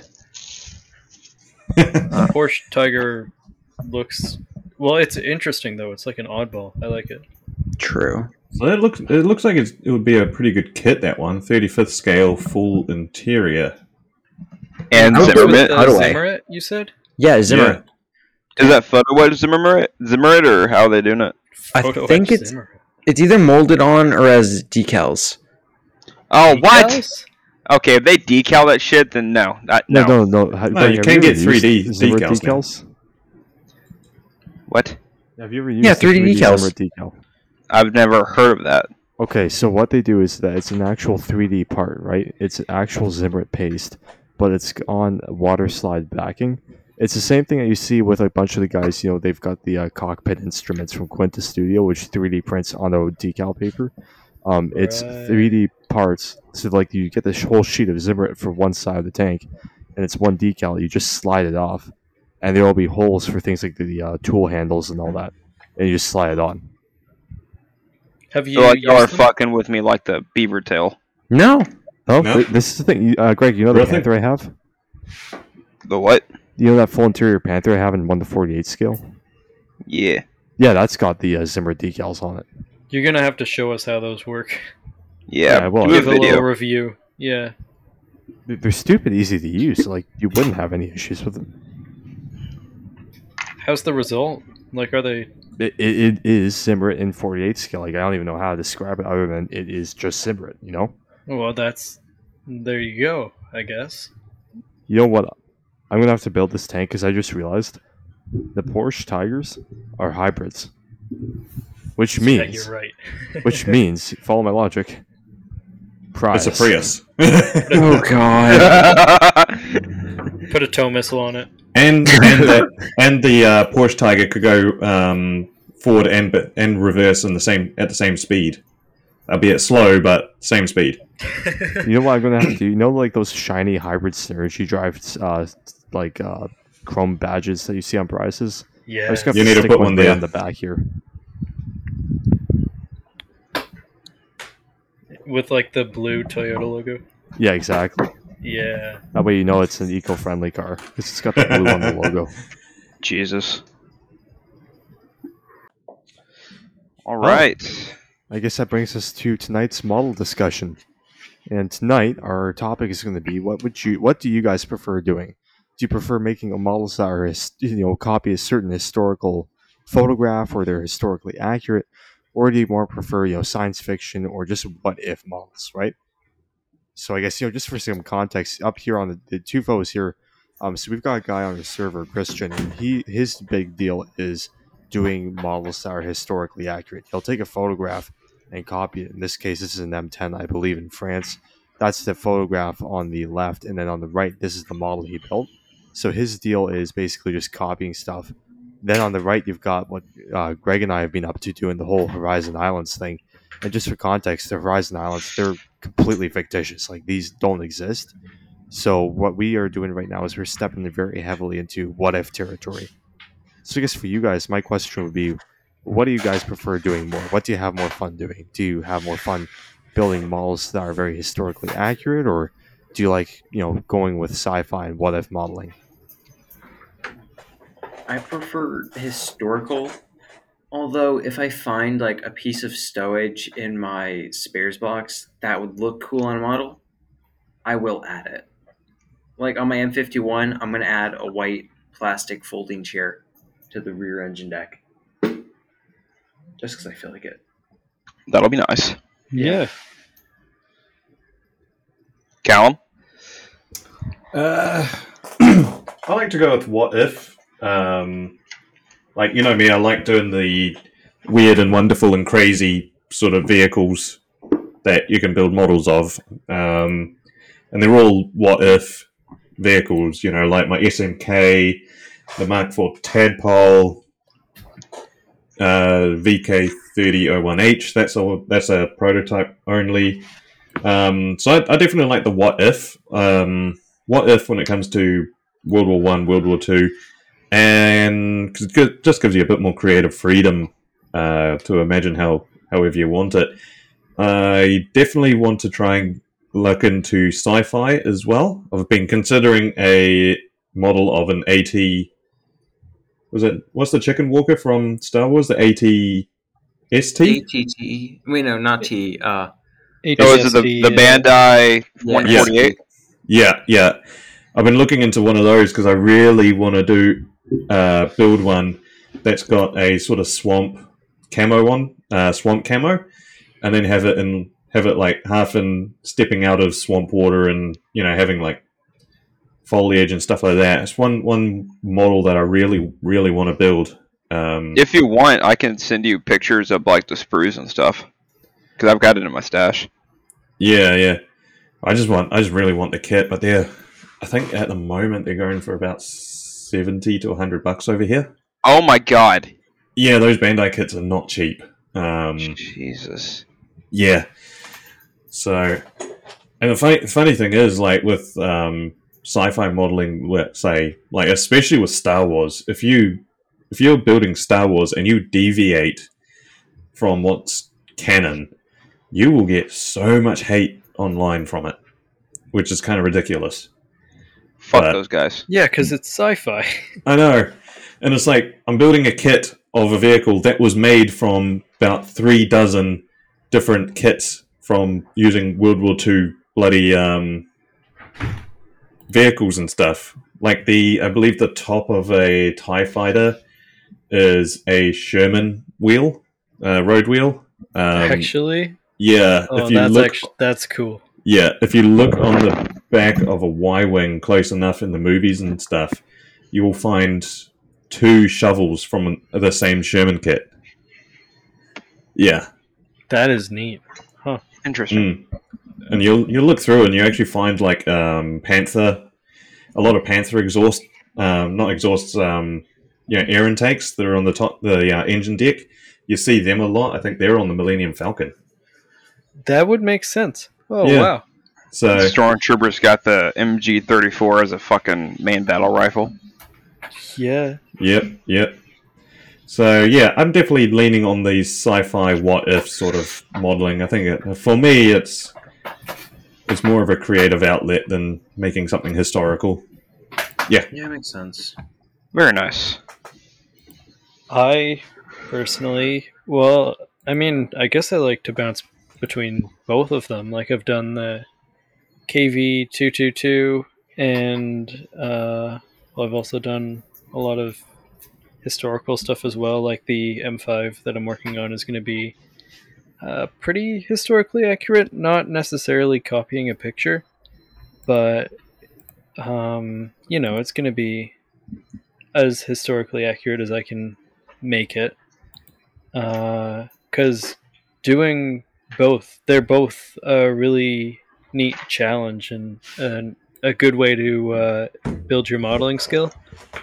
Um, I guess personally, where I feel most comfortable is uh, sort of something that is probable, but isn't like a copy of a picture.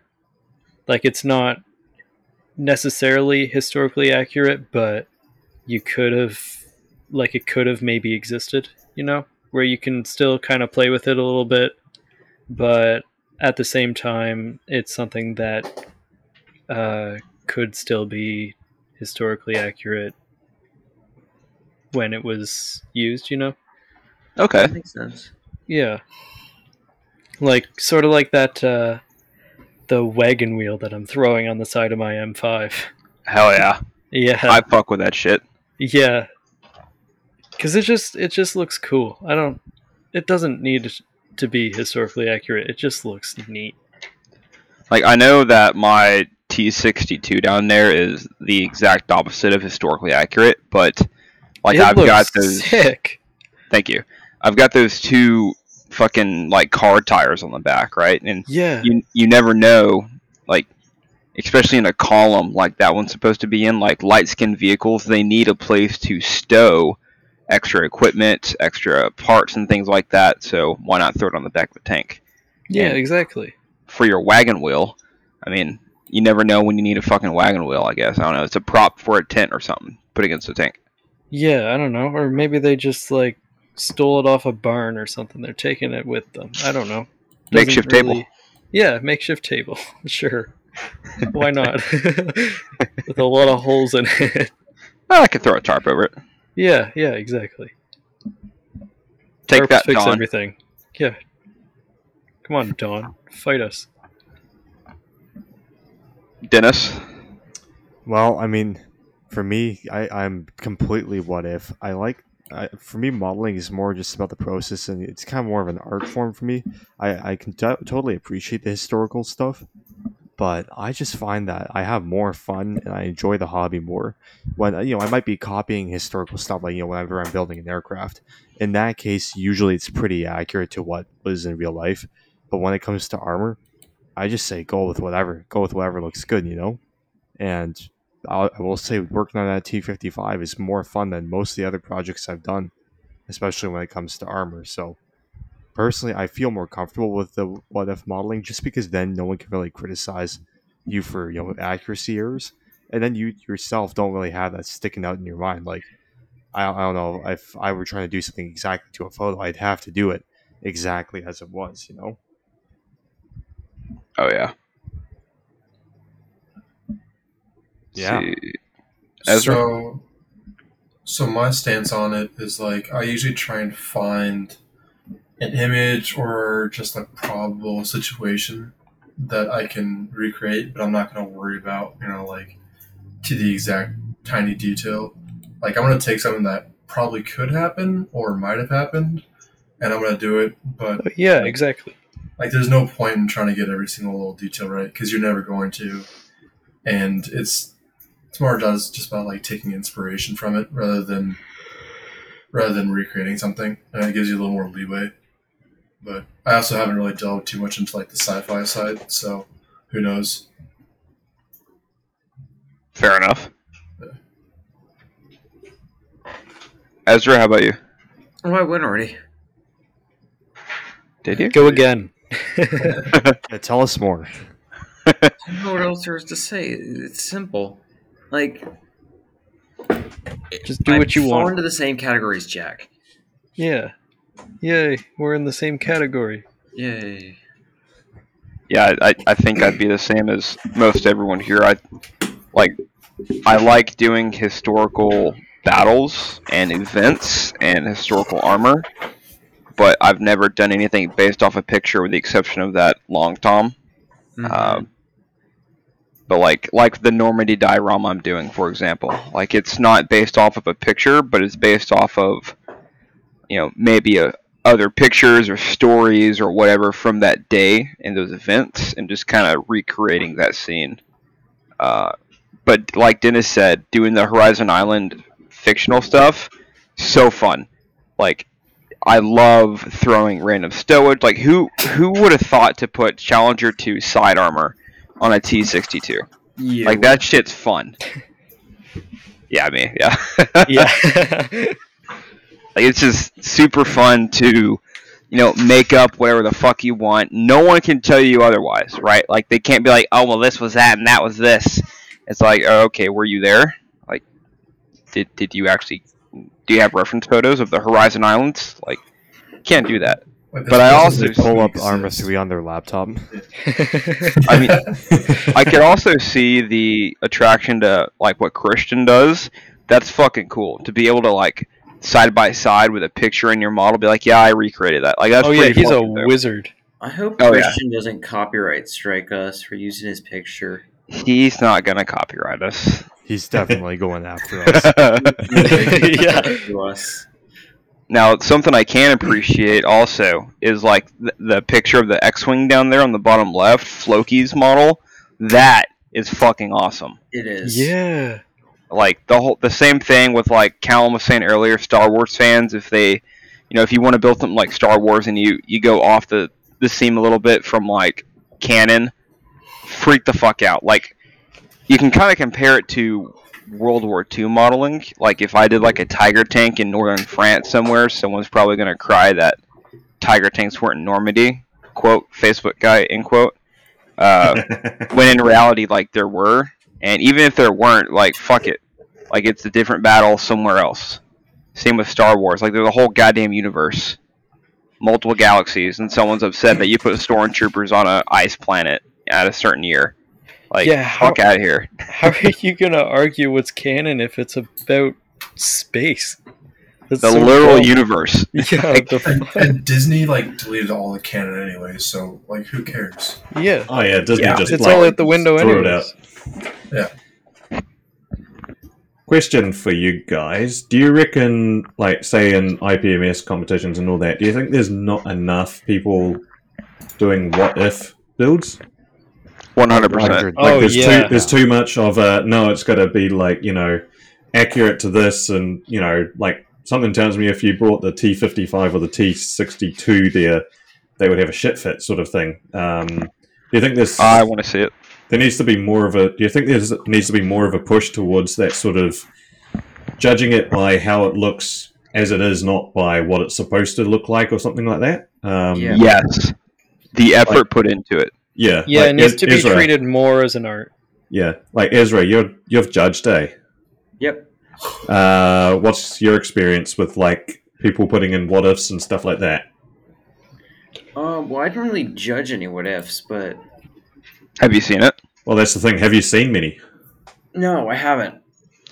Yeah, I the the two shows That's- I've been to and the one meeting, I've never seen a what if build. yeah and that's the problem. It's like you know asking like ezra at, at a show have you seen one? And it's like oh they're just not around. It's got to change i think like sometimes there needs to be a sort of change in attitude of like oh you it's got to this sherman's supposed to look you know completely like what they had and all that. And it's like no like over rust the fuck out of it you know make give it a weird camo scheme it's like appreciate the model for how well it's been made not by what it's supposed to look like you know yeah, well, it's, then I um, can dox points for there being too much rust. Well, Exactly. maybe this That's goes the to have problem. The problem with like, say you got IPMS, right? Like I've read the way that uh, actually not IPMS, but AMPS. I read their judging criteria, right? of Shit's the way gay. that they- well, and the thing is, like, So when you go to IPMS or AMPS, they basically treat scale modeling as a science, right? If you want to get maximum points, these are the criteria you have to follow. Like there's really there's an algorithm that you can follow where you will every time get the like maximum result from the mm-hmm. judges because you do certain things, right? Like you it's more or less just putting in the time and actually doing all of that, right?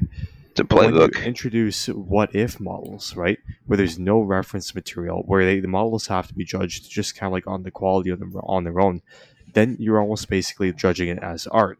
And unlike science, art is inherently subjective. So, like, someone might say, look at Greg's T62 or my T55 and say, that looks awesome. You know, those things are innovative. They have a lot of stuff going on with them. They're really good models. But then you've got a guy who thinks of it more like as a science, and they're going to say, well, why is there rust on an ERA brick, right?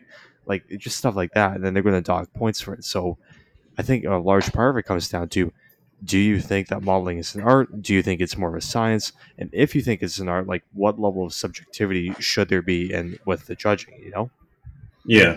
And I mean, if you're going, going for something like super rusty, like your T55, it shouldn't be judged as, uh, you know, oh, that never happened or anything like that. It should be, it's like, okay, they've rusted the hell out of it. Let's see how well the rusting is. Let's have a look at, you know, don't look at it as a, oh, there's rust on it.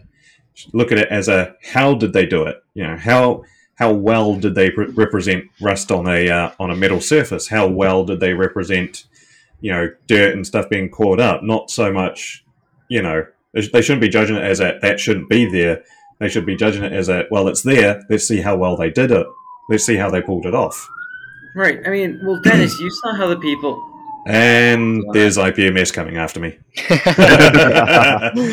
Well, Dennis, you saw the um, the way KitMaker people reacted to your T55. yeah, Pretty well. How'd they react?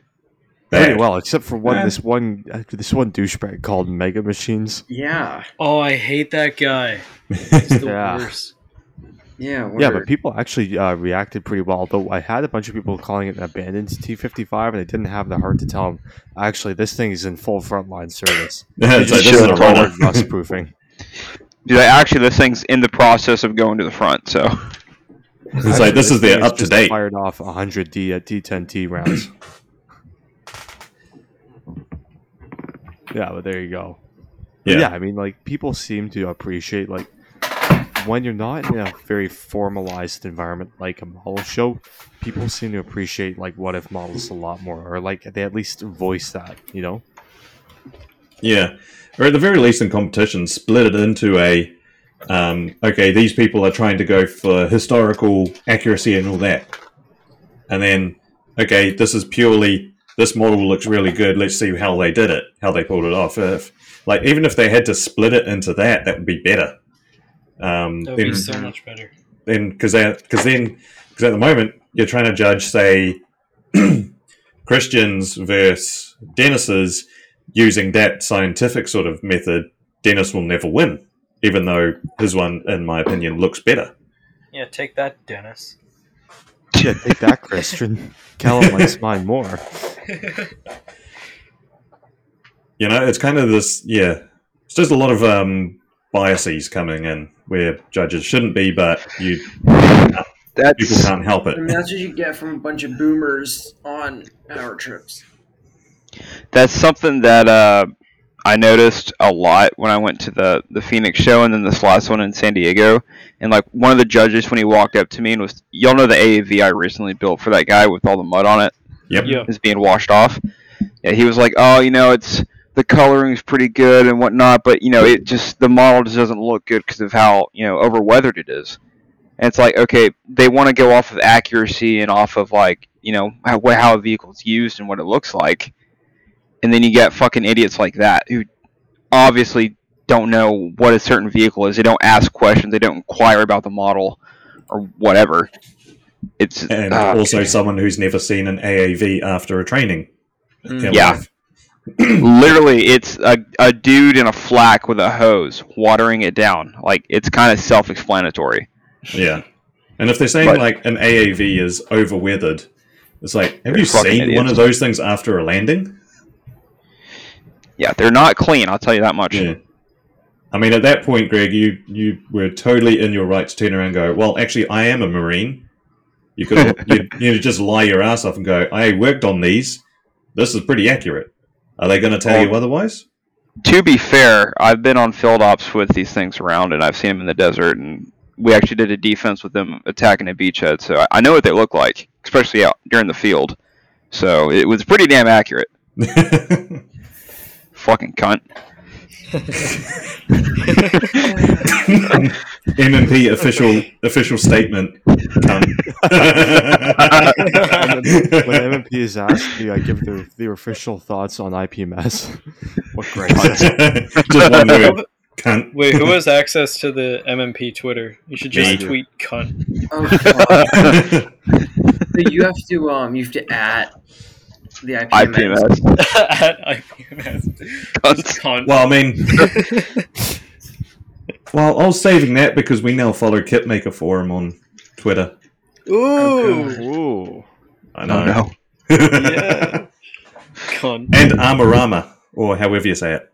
Was it that old forum? Yeah, that's the one. We we also follow that. So what? Yeah, what is Armorama?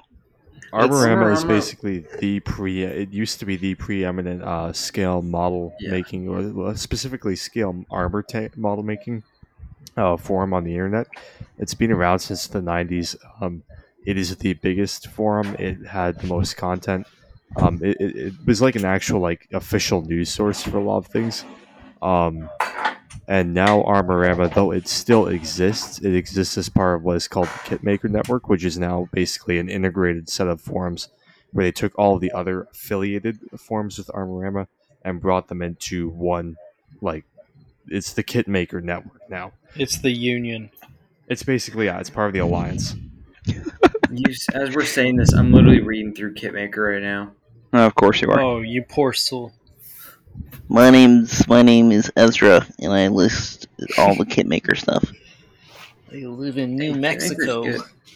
And I read Kitmaker. I live in New Mexico, and I have the cops go by and my power go out. Oh yeah, my power came on like 20 minutes ago, so I'm good. hey, finally. Yeah. So that so the whole competition thing that also um, you can see that with what if models you know they're being produced Takom with their paper panzers stuff like that and the amount of bitching people have been making going oh this never existed and all of that it's um like you want to make a historical model that's all fine but some people don't um you know it's um it's actually rather childish, to be honest, but that's just It me. It's Um, weird gatekeepy. Yeah, it's like It is gatekeepy. like you get you get people that say that are solely focused on no, a model is a vehicle that was used, it's real, and you have to paint it how the how they had it back then and all of that, and then you bring a whole bring along a whole lot of prototype stuff and all that that is actually really interesting. Don't get me wrong, normal stuff, really cool. I like it. Prototype and all of that, I just find a bit more interesting because it's all stuff dreamt up in what lo- most of them look like a fever dream. Um, and then you get to actually see something, you get to see it in a three dimensional thing, uh, way. And you can just create all these scenarios of, well, what if this had been out in the field? How would it Yeah. compared against that? And, you know, but there's a lot My of, hot- yeah. So my hot take on that is that if you are only in it for the history, go into diecast because at least they aren't going to mess anything up. If you're if you do models, you have to acknowledge that there's an artistic aspect, and you can't just divorce the modeling hobby from the artistic component of it. Like you can be all about the history, but like you can't say that people are any lesser of modelers because they're say more into the artistic sta- you know the artistic standpoint of it. Yeah, and I mean you can be fully into the history and model completely what if. I mean, look at us. We have a podcast where we the first section is all about a, a real. Well, okay, we've done some paper stuff. We've done some paper Yeah. panzers, but we generally talk about a real vehicle and go into the history of it, and then we'll go into work in progress, and it's like, and this is some completely, totally random bloody color scheme I've put on this tank, and I've done this and this and I this mean, to it. You know, it's like you can ha- you can be both. You don't. It doesn't have to be one or the other. And how, uh, Gregg, remember how we came up with like an official like history of the Horizon Islands Defense Forces? Yes, which Uh, by the way we end up is writing continuing. manuals. Yeah, Yeah, it's continually changing and updating. So yes, it's Yeah. mark my words. There will be more more ink spilled on the Horizon Islands than there will be on the entirety of the rest of human history. Hey, uh, Dennis, are you Yes. able to print me out a 124th scale TOW missile? Uh, if I have a file for it, yes. Okay. So wait, how do files work? Like, are you able to scale them up and? Oh yeah, yeah. Yeah. So if I can get a file of a TOW missile, that's all I need. Oh, okay. Sweet. I'll keep that in mind. What are you doing? If you want my price, you can have it. No, I have a uh, Porsche Diesel Junior tractor. oh my do god, yeah, I'm I'll- invested. I'll, say I'll say less. Ugh. Um, do we have oh. any other? Do we have any other talking points? Next week, next week we will have the details out for the Battle of the Bulge group build. Oh yeah. Oh, we yeah. need to do that. We keep forgetting. Yeah, we need to get. We need to have like a proper meeting once in a while. I uh, I'm d- chomping at the bits to post about that group build, but I don't want to post until we do the the thing. So That we have good. a hard enough time meeting up every Friday. that is true. That is It's very true. Yeah, yeah. All right. Uh, so, if anyone else has anything else to say about historical versus what if and sci-fi, do we have any takers? Anyone else? Fuck Anything else? Facebook. Um, Well, that's the general thing. That's what we say every week. Fuck Facebook. that's Yep. true. We just have to close it out with that. Yep. Well, if you have been And- listening up until this point, thank you Dennis. so much for listening. Yep. You've forgotten something. What? The wheel. Spinny. Oh, Ah, yeah, the Wheel of Wonder. All right, and give me a moment here, gents. Alrighty, let me spin the wheel. BDM 103, BDM 103. It's Pershing, Pershing, Pershing, Pershing. Oh, we need to add the ADATs to that list. It's We already have- there. It's right Oh! there. oh, God you almost damn got it. There you go. Ah, So so close. so, one in KV2. by mere pixels, we are going to be doing the KV1 and KV2 in variations of each. Sweet. So, Dennis, mm. Well, if you've been listening up until this point, you thank you so much for listening. You have been listening and watching the Micro Machines podcast. We will catch you next week, when we will talk about the KV series of tanks. Alrighty, Yes. goodbye, everyone. Bye. see you later. Bye. Bye.